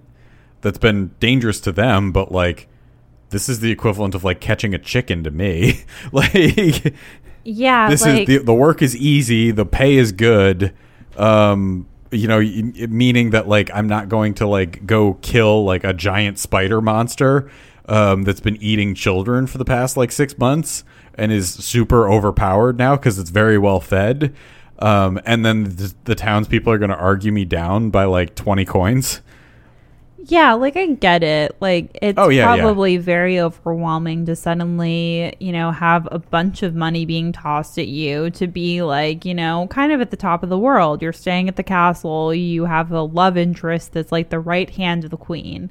Like you are sitting comfortably, but it's like in the process you've lost the whole reason why you came here in the first place. Yep. And like it just seems like he's slipping, slipping, slipping. Like we find that a little bit when Geralt says like, "Oh, it won't hurt to stay here for a few days, a few weeks, a few months." You know, he just it keeps getting extended further and it's like, "Okay, but like what are we going to do?" And then suddenly you hear Motley Crue on the classic rock station. I, I guess. Uh, Sorry. it's just it's very interesting because it's in stark contrast to the Geralt that we've seen, you know, really from baptism of fire, maybe the very end of time of contempt on. Like we've seen someone who's laser focused, and as you say, mm-hmm. he's losing focus. So Yep. Do we even know this character anymore? I would say that we do. Uh, in all, all honesty, I would say that we know him better now. Um, because I really feel like I, this is a very relatable thing. Like, um, you you know, you get to a point in life sometimes where like you've kind of made things in your career, you've kind of gotten you know somewhere where you're successful, um, and you lose that drive to push further and harder. You know what I mean? that like you kind of you're no longer necessarily you know once you're no longer like you know fighting for food scraps for your dinner kind of thing from a metaphoric standpoint obviously i don't mean to be you know uh, i don't know what that would be um i don't mean to be offensive but like you know there, there's that that that hunger and that drive that kind of occurs in you when when that is you know when you're literally fighting to feed yourself. Um that you will you'll fight harder and you'll you'll go further to to to get that done. Once you get to a certain level of success and you're no longer your needs are now met your hierarchy of needs has moved up um you don't necessarily want it as bad Yeah. And I will say it's not just Geralt that's feeling comfortable. It's Mm, everyone mhm. in the party, like namely Dandelion. So Dandelion, you know, let's talk about him for a second. He's been um, you know, really set on following Geralt throughout this whole journey, you know, documenting it. He's kind of a hungry writer. He mm-hmm. Basically a journalist. I mean like yeah a little bit a yeah. singing journalist, Yeah. um, you know, following it, um, documenting what's happening. But now, song songs were the traditional means of delivering story and narrative right? so i mean so he is now kind of dropped all of that Mm-hmm. because he has a love interest who is treating him like a pet, like. It's not even as an equal, like not even as like a maybe a third of the status. Mm-hmm. She's treating him as an actual pet, like a dog or a cat. There's Well- one wait, Go ahead, there go ahead, one sorry. exchange where he's sitting next to her and she's like petting him oh like yeah a yeah i forgot about that she was literally stroking his head um He's a pet to her. I would say I would say that he is, but um, the thing is, is that even in that kind of a status, like you're still more, you still outrank everyone else. Yeah, I get it. It's just like it shows that everyone is sort of falling into comfort. Like Mm, it's mhm. way more, you know, convenient and, and fun to be here rather than on the road and cold Yep. and hungry and, you know, needing a drink. So I get why everyone's doing this. And like even to a lesser extent, you know, Milva is Mm, finding a love mhm. interest. Angoulême is finding a lot of, you know, she's a celebre. She's, you know, suddenly she's a the belle of the ball, and all Mhm, the guys are very interested in her. Um, Cahir is sought after by Baron's The daughters. Baron's daughters, yeah, yeah, So everyone's kind of finding, oh, hey, I, I like how it feels here. I like having the attention. I like not having to scrap all the time. So Yeah, that's it speaks to what Angoulême said at the end. Like, yeah, we're all feeling good, but like it feels weird. Like everything feels weird. It's like we're trapped in this vortex. yeah. Um, there's there's an old uh there there's an old like um I don't even know where I where I found it, but like th- there was a there was a Navy SEAL a long while back who talked about how important it was to take a cold shower every day. Um like an ice cold shower every day. And he meant that literally too. Um but the the reasoning behind it was that like when you like put yourself at that level of discomfort every day, even just a little bit, um, like it kind of rekindles that level of like that that tenacity to some extent. That because because you you lack something, and and that is kind of one of one of the one of the biggest motivations that like the primitive lizard reptile brain in the back of our heads kind of pushes for things and motivates for things is lack. So when you have no lack, you, that that that lizard reptile brain, that monkey brain kind of shuts down a little bit. Um, and as a result, you you don't you don't push for things, you don't advocate for things, you don't work to things. Um, yeah, I think it's a little bit weird and a little bit extreme. I actually I don't think it's that extreme, but it's a little weird. um, Yeah, like I kind of agree with that. Like, Mhm. you know, I think, like you said, complacency kills, and we can all get comfortable in our ways, and we don't want to change things after a while. Hmm. But I don't think it's necessarily that you have to have a lack. Like, I think that you just have to have that drive to begin with. yeah, And yeah. like in the case of everyone, I think everyone has been so exhausted that it makes sense that they want to just have some time to enjoy Mhm, themselves. But after a time, it's like, Where's wow- the threshold Right, of like right. you're no longer enjoying yourself, you're now just like lounging. Yes, and Yep. like you've missed your window. Like they keep talking about how you can't escape from Toussaint out of the Mhm. mountain passes after a certain point, and they've missed their window. And Yes, no one yep. seemed to have that sense of urgency, namely Geralt, who should have had that urgency.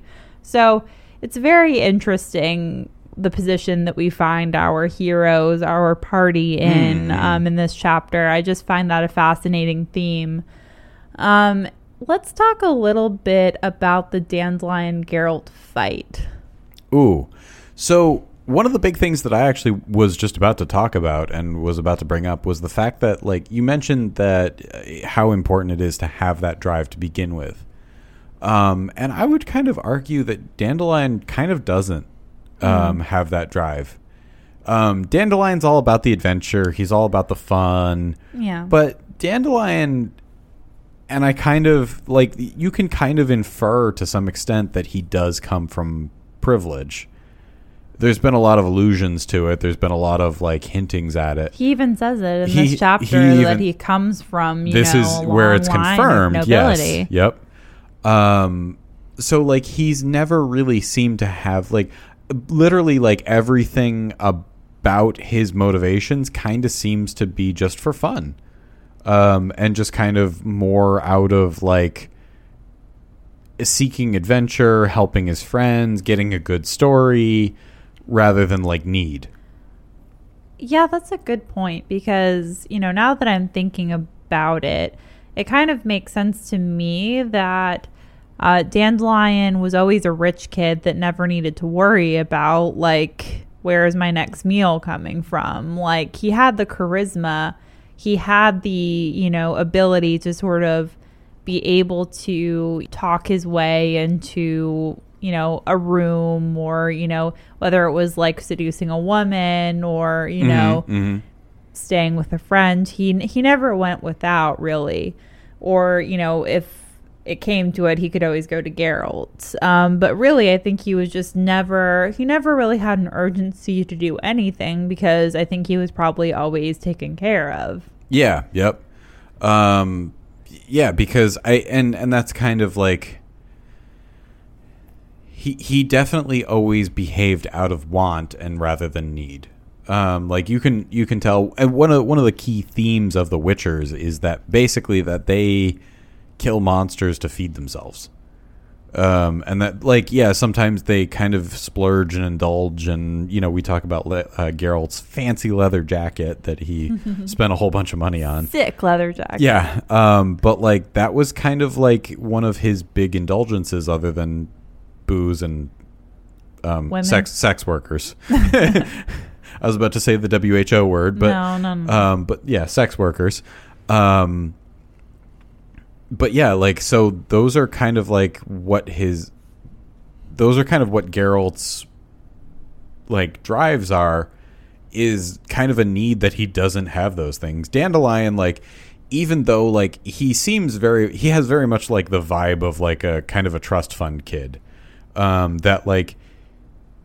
Even though he may not have that money in his account right now, he never really acts like he needs it because he knows that if he ever really did need it, like if he ever like really couldn't pay a bill or something like that, he could probably just go to someone somewhere, whoever his you know his o- overseer of his trust and be like hey i need money and they'd be like oh yep here you go. Here's all the money you could ever need. There's probably a safety net and, and there's Mhm. probably something to be said about like you know geralt's a child of adversity and poverty Yeah. whereas you know dandelion is or julian is um really a child of privilege Mm. there's probably Mhm. something to be said for that but i think at the end of the day um, he's always just been looking for his meal ticket, and Duchess Henrietta is like the ultimate meal ticket. I was going to say, so one of the big things that I wanted to point out in this chapter was the fact that like Dandelion's motivation has always just been to kind of to make it, like you said, to find his meal ticket, to you know, find to, a place in to, society to be privileged, to you know, to yeah, to to be a made man,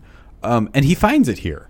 Um, so this is this was like his big motivation. Um, so it's kind of hard to like y- you can't really fault him too much other than just being soft, you know, getting squishy and annoying. like, um, that like this is, you know, this was basically his big driving factor right now. And so like this was his end goal. Like where he got to right now was his end goal. So like you look at like Geralt's end goal and like his end goal is to rescue Ciri. Dandelion's ultimate end goal was like find a fancy place to set down and like you know kind of take up roots and then you know live in the lap of luxury mm-hmm. The vehicle to achieve that was to follow Geralt around collect his stories and then recount them as you know his tale um and get famous that way and then become rich and live in the lap of luxury um yeah. so because he's he skipped a couple steps, he kind of just wants to stay here. Um, I think there's also a big a big factor in that Dandelion does we we do know now confirmed that Dandelion comes from nobility or at least some form of like money. Um, so this was kind of this definitely kind of plays into the, the the idea in his head of like, well, I deserve this. This is what I am entitled to as I am of a certain status. Yeah, it's it's interesting because it's Geralt who is sort of calling, you know, the kettle black. Like he sees that he's comfortable, and I think maybe this is a little bit of Geralt projecting. Like I think he's calling out himself. Yes, um, this is this is definitely some a little bit of classic projection uh, in both cases. In all honesty, um, because very obviously Geralt Geralt is a kind of a man of simple wants. Like, um, he wants gold, sex, and that's about it. Um, and he's getting both of those.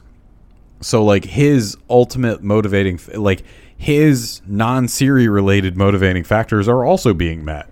So yeah, he he's struggling against himself already, and Dandelion is already is now kind of playing into that. Like, hey, I'm comfortable here.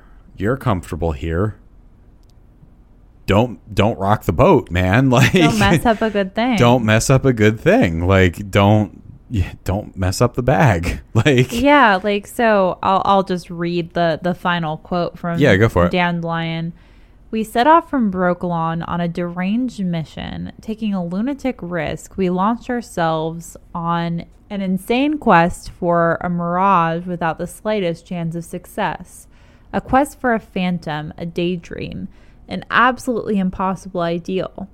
We set off in pursuit like idiots, like madmen, but I didn't utter a word of complaint.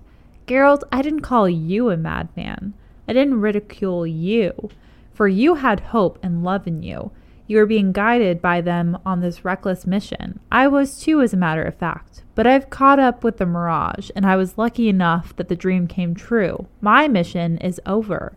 I found what is so difficult to find, and I intend to keep it. Is that insanity? It would be insanity to give it up and let it slip through my fingers. Like I said, this was Dandelion's big motivating factor. Like he got the win. Like this was his end goal. Like But Um, was it the end goal that he set out with? Like, I don't think he had an end goal. No, I would say that. Okay, so here here's where I think the mot- the motivating factors of Dandelion shift. Um, this would have been his initial intended goal was living in the lap of luxury, being a made man in whatever factor you know in whatever way that takes shape. I think along the way, he got very wrapped up and attached to helping Ciri. Do you think he cares about Ciri anymore? Or, At this point, I think somewhere, I think he does somewhere deep inside, and I think he may be trying to numb that a little bit with, with the opulent lifestyle that he's currently living. Um, because I think he, I think he does feel a little bit of guilt um, in that, like he knows that he doesn't want to keep go on.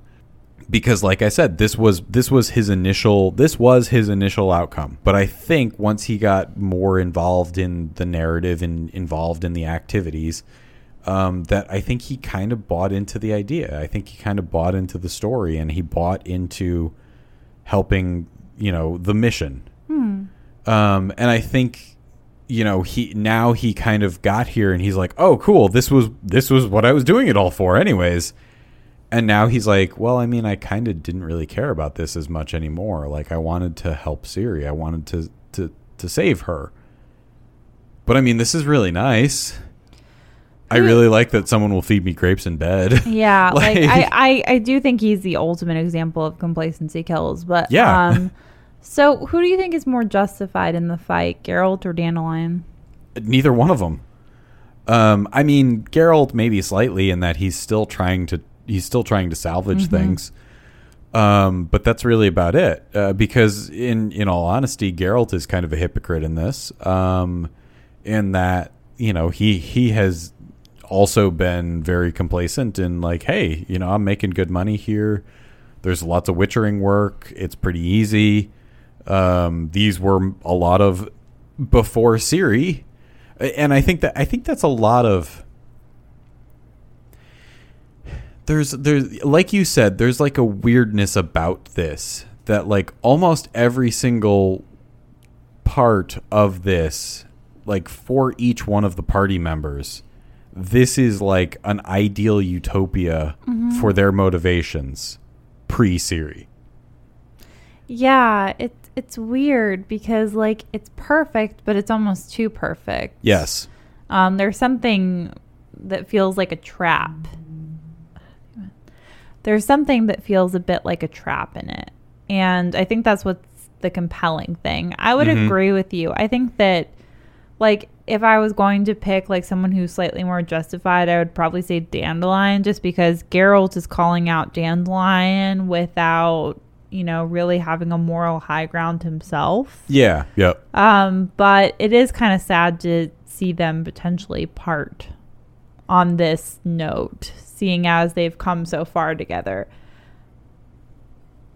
Well, like I said, I I really do. So I feel like this will probably shake out this way. Geralt will probably establish enough conviction to leave at some point. Um, probably at some point in the next month or two. Um, he will he will establish enough determination, enough willpower, enough conviction to leave. Um, Dandelion will probably follow after like a week after after Geralt leaves. Um, because he'll realize like, oh, all of my friends are gone. I don't really want to be here anymore. This is fun, and I want to come back to this, but like, I I had I think Dandelion. I very much think Dandelion had been, has been numbing, you know, his guilt in food Women. Wom- maybe women. Well, Woman. woman, and song, Wine. wine. uh, Definitely wine. Um, they've all been numbing it with wine. Um, but yeah, like I, I, I think I think Dandelion and definitely Geralt both just feel some guilt about being here, and they're kind of trying to numb it. So speaking of numbing it, Mm-hmm. let's talk about Fringilla. Ooh, okay. That's a big topic. Mm-hmm. So let's give a little recap about Fringilla and Geralt. So first of all, like we did see this coming. Um, Geralt it's yeah, they've been alluding to it for five chapters now. Geralt has a meet cute with Fringilla. He immediately likes her. They have this uh, festival of the vat. He's her escort. They have sort of this flirtatious exchange. Um, she sort of needles him. He is cautious with her, but eventually his resolve breaks and they have sex in a library.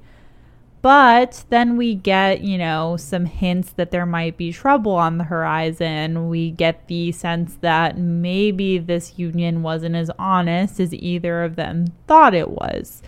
So, first of all, let's talk about Fringilla and Geralt. What do you think of this relationship? And I we are disclaimer. Of course, as always, we're big Yennefer. I'm not going to call him dad.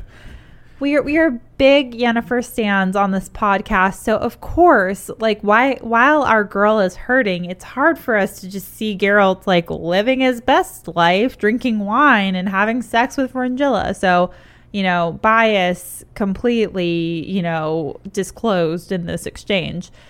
But if you were to try to be unbiased, what do you think of this relationship between Geralt and Fringilla? if I were to try to be unbiased, it it does feel okay. So it's very hard to tell because it's very hard to tell how much Fringilla is actually into it because she's into Geralt, or if it's like the lodge has told her you need to keep him here, do whatever you need to do, and she's just kind of like, all right, well, I guess I'm gonna sleep with him. Um, it's very hard to tell um, if her motivations are entirely like for TRR for the right reasons.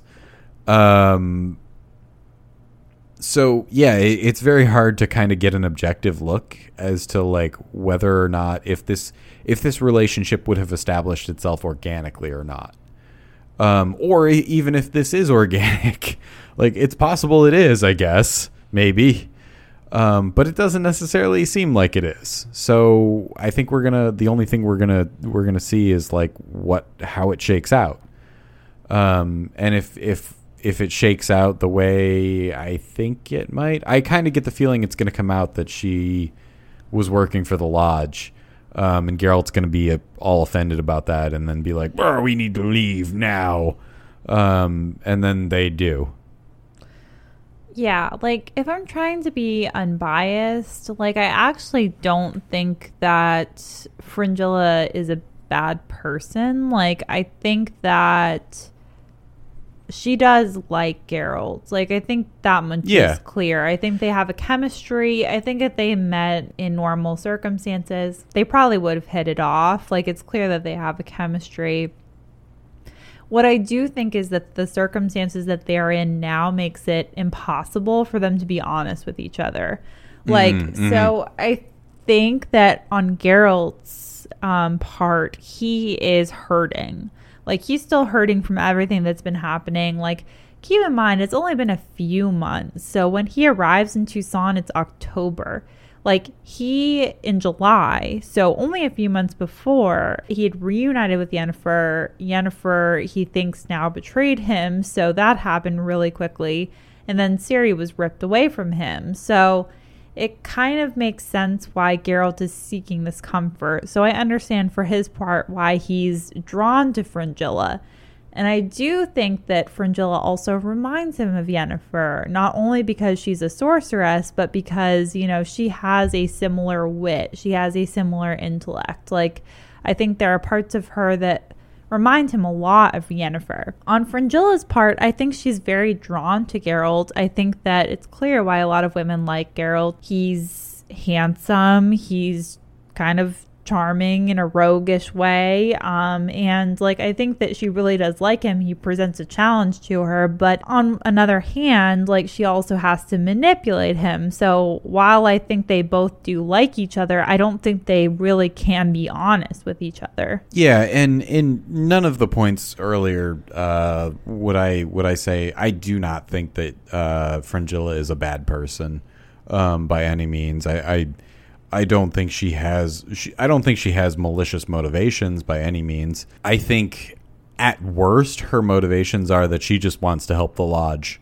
and that is probably the end of it. The lodge itself, the lodge itself, of course, their motivations are to uh, to get to Ciri before Geralt does, or uh, Vilgefortz does, anyone does. or anyone does.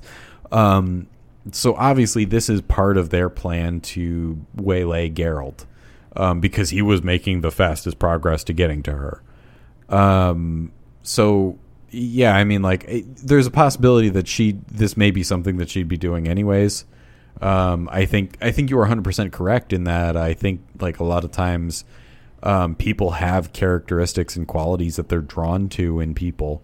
So there's going to be like a type if you look at like for anybody um, if you look at like every person that they've ever you know been with or dated or you know spent time with they're going there's going to be similar threads throughout all of them.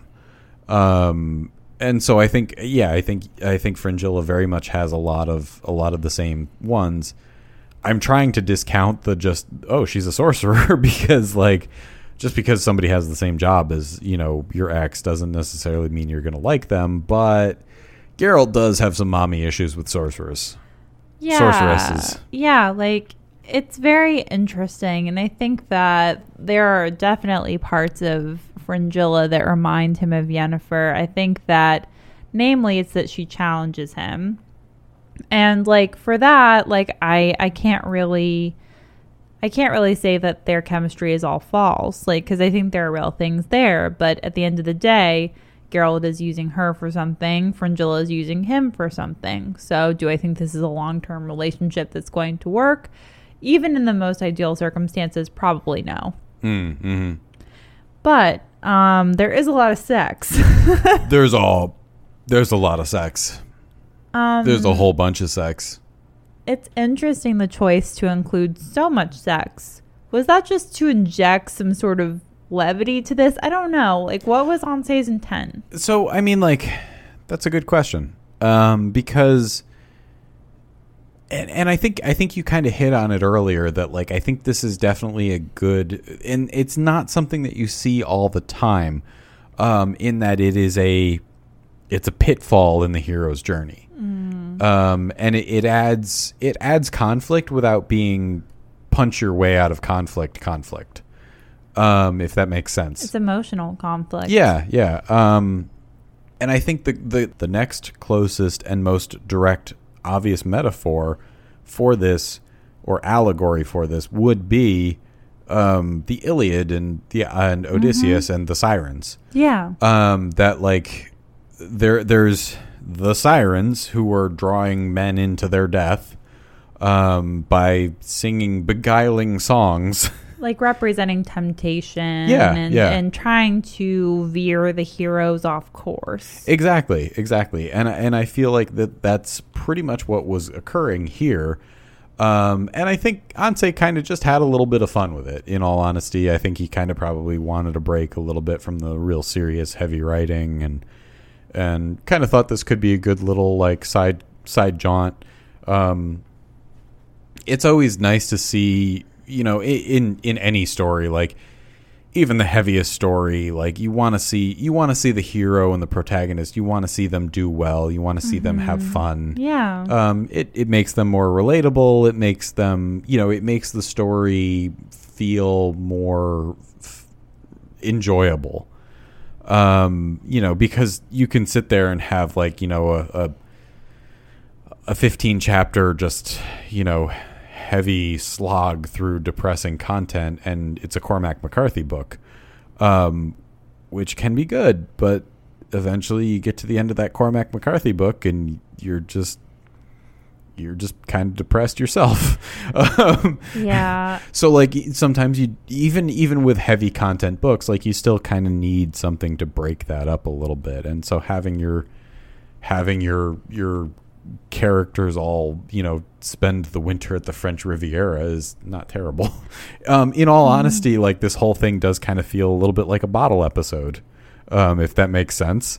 Um, a bottle episode, I think I've mentioned before on the podcast, but like being that like it it only takes place in one specific location, um, and they don't, you know, the main characters don't enter or leave during that ep- or like they enter at the beginning and only leave at the end. Whole thing takes place within a specific constrained space and time. Um and uh, events that occur within the bottle episode don't affect really necessarily anything outside of it. Um so like yeah this could whole this whole thing could just be kind of like a a fun little bottle episode for lack of a better description And I guess like what else could Geralt be doing at this point? Like yeah yep Because, like, we know that Ciri sort of is going on her solo journey right now, so he has to be doing something with his party. Yeah. Um, and it's not really like he can just freely travel through Nilfgaard either. So no, like they're so like, what are you going to what do? would he be doing anyways? Yeah. Um. So, I think that it's interesting that exchange we get after, um, you know, the sex scene in the library, which we probably won't go into um, for obvious reasons. Yeah, yeah. Um, it is what it is. But I think it's interesting that it seems like, you know, he says that we told each other, you know, mundane truths and very, you know, beautiful lies.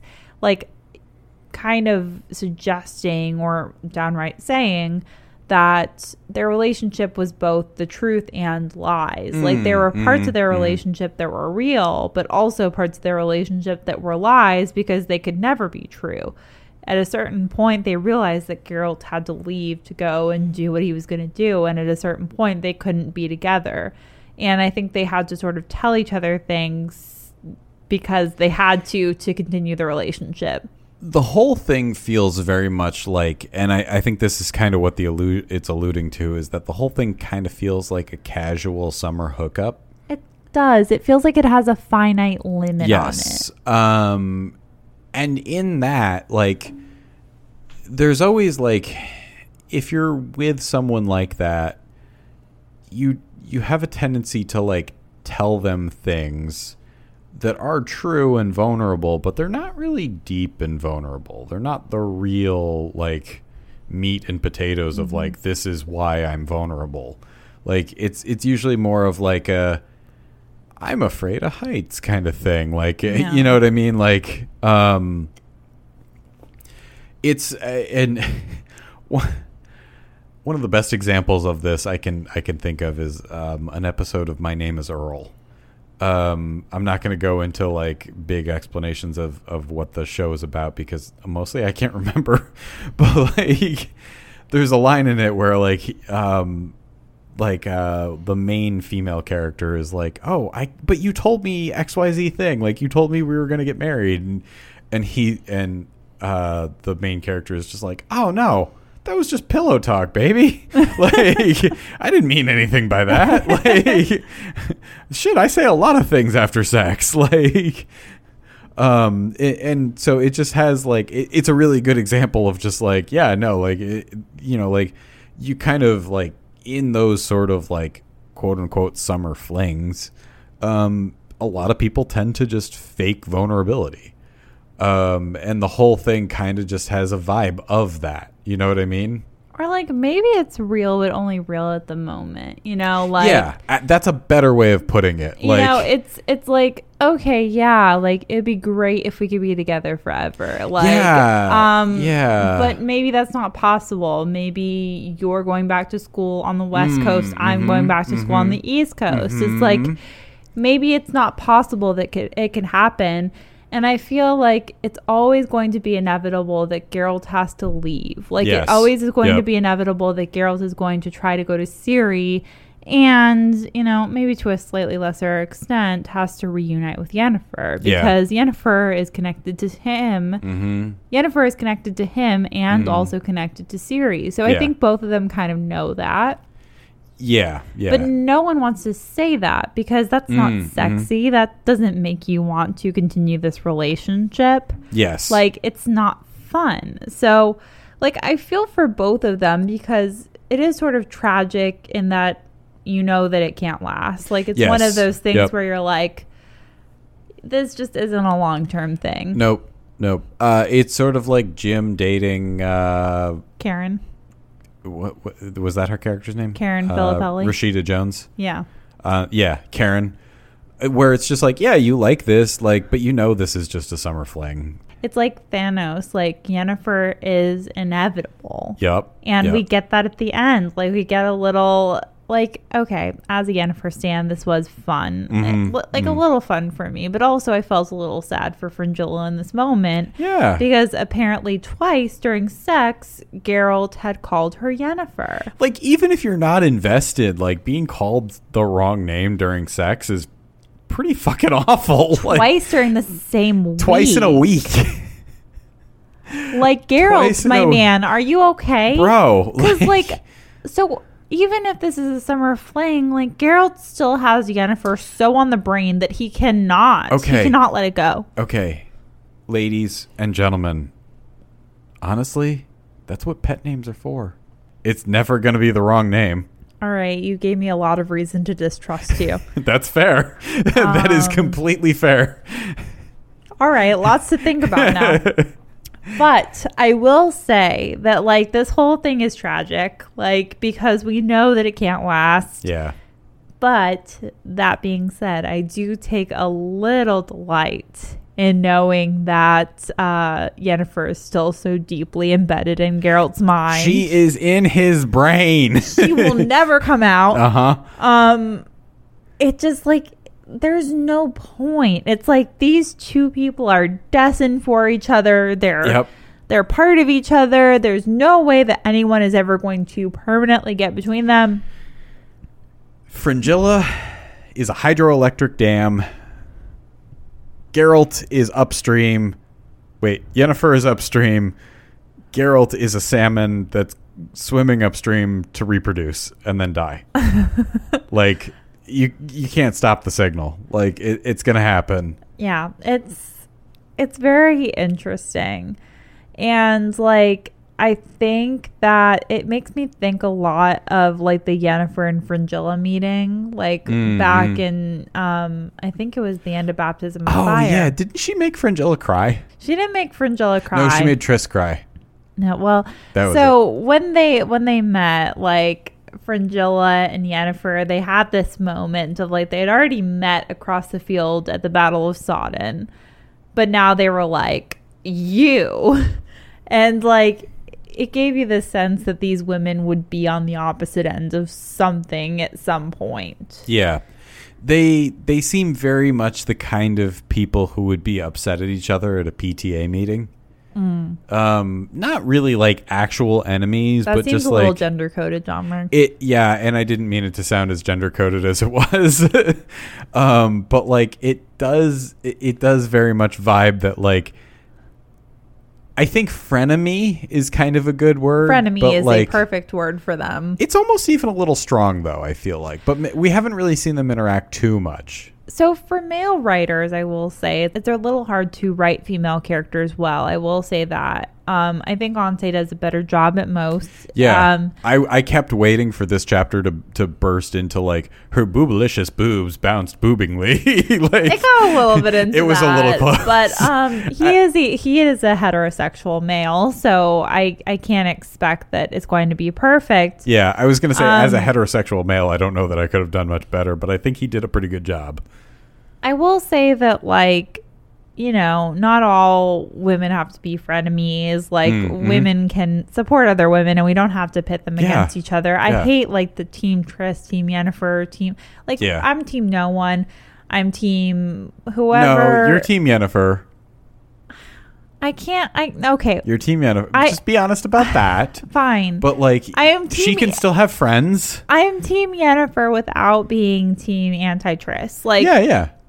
I'm Team Yennefer because I love Yennefer because Yennefer is my favorite character because I like her a lot.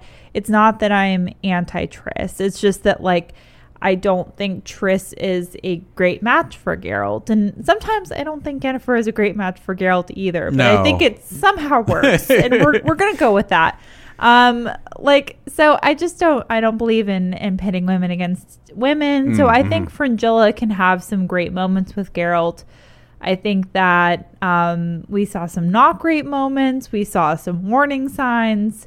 Um, definitely the fact that she's trying to keep him in Toussaint for as long as possible is a warning sign. But I do think it, there's something a little there's something something a little tragic about this partnership. Yeah. Yep. Yeah, it definitely has a shelf life. Um, and I think that's kind of a lot of what this is alluding to. The interesting thing, I think, will be seeing how it shakes out. Um, Yeah. Because, so, like, I really do, like, I kind of love all of this for all of them. I mean, except for except for Geralt and Fringilla. Um, so I I really kind of want to see this shake out in a way that like okay they I want to see them all leave, go save Ciri, do whatever the end of the book requires.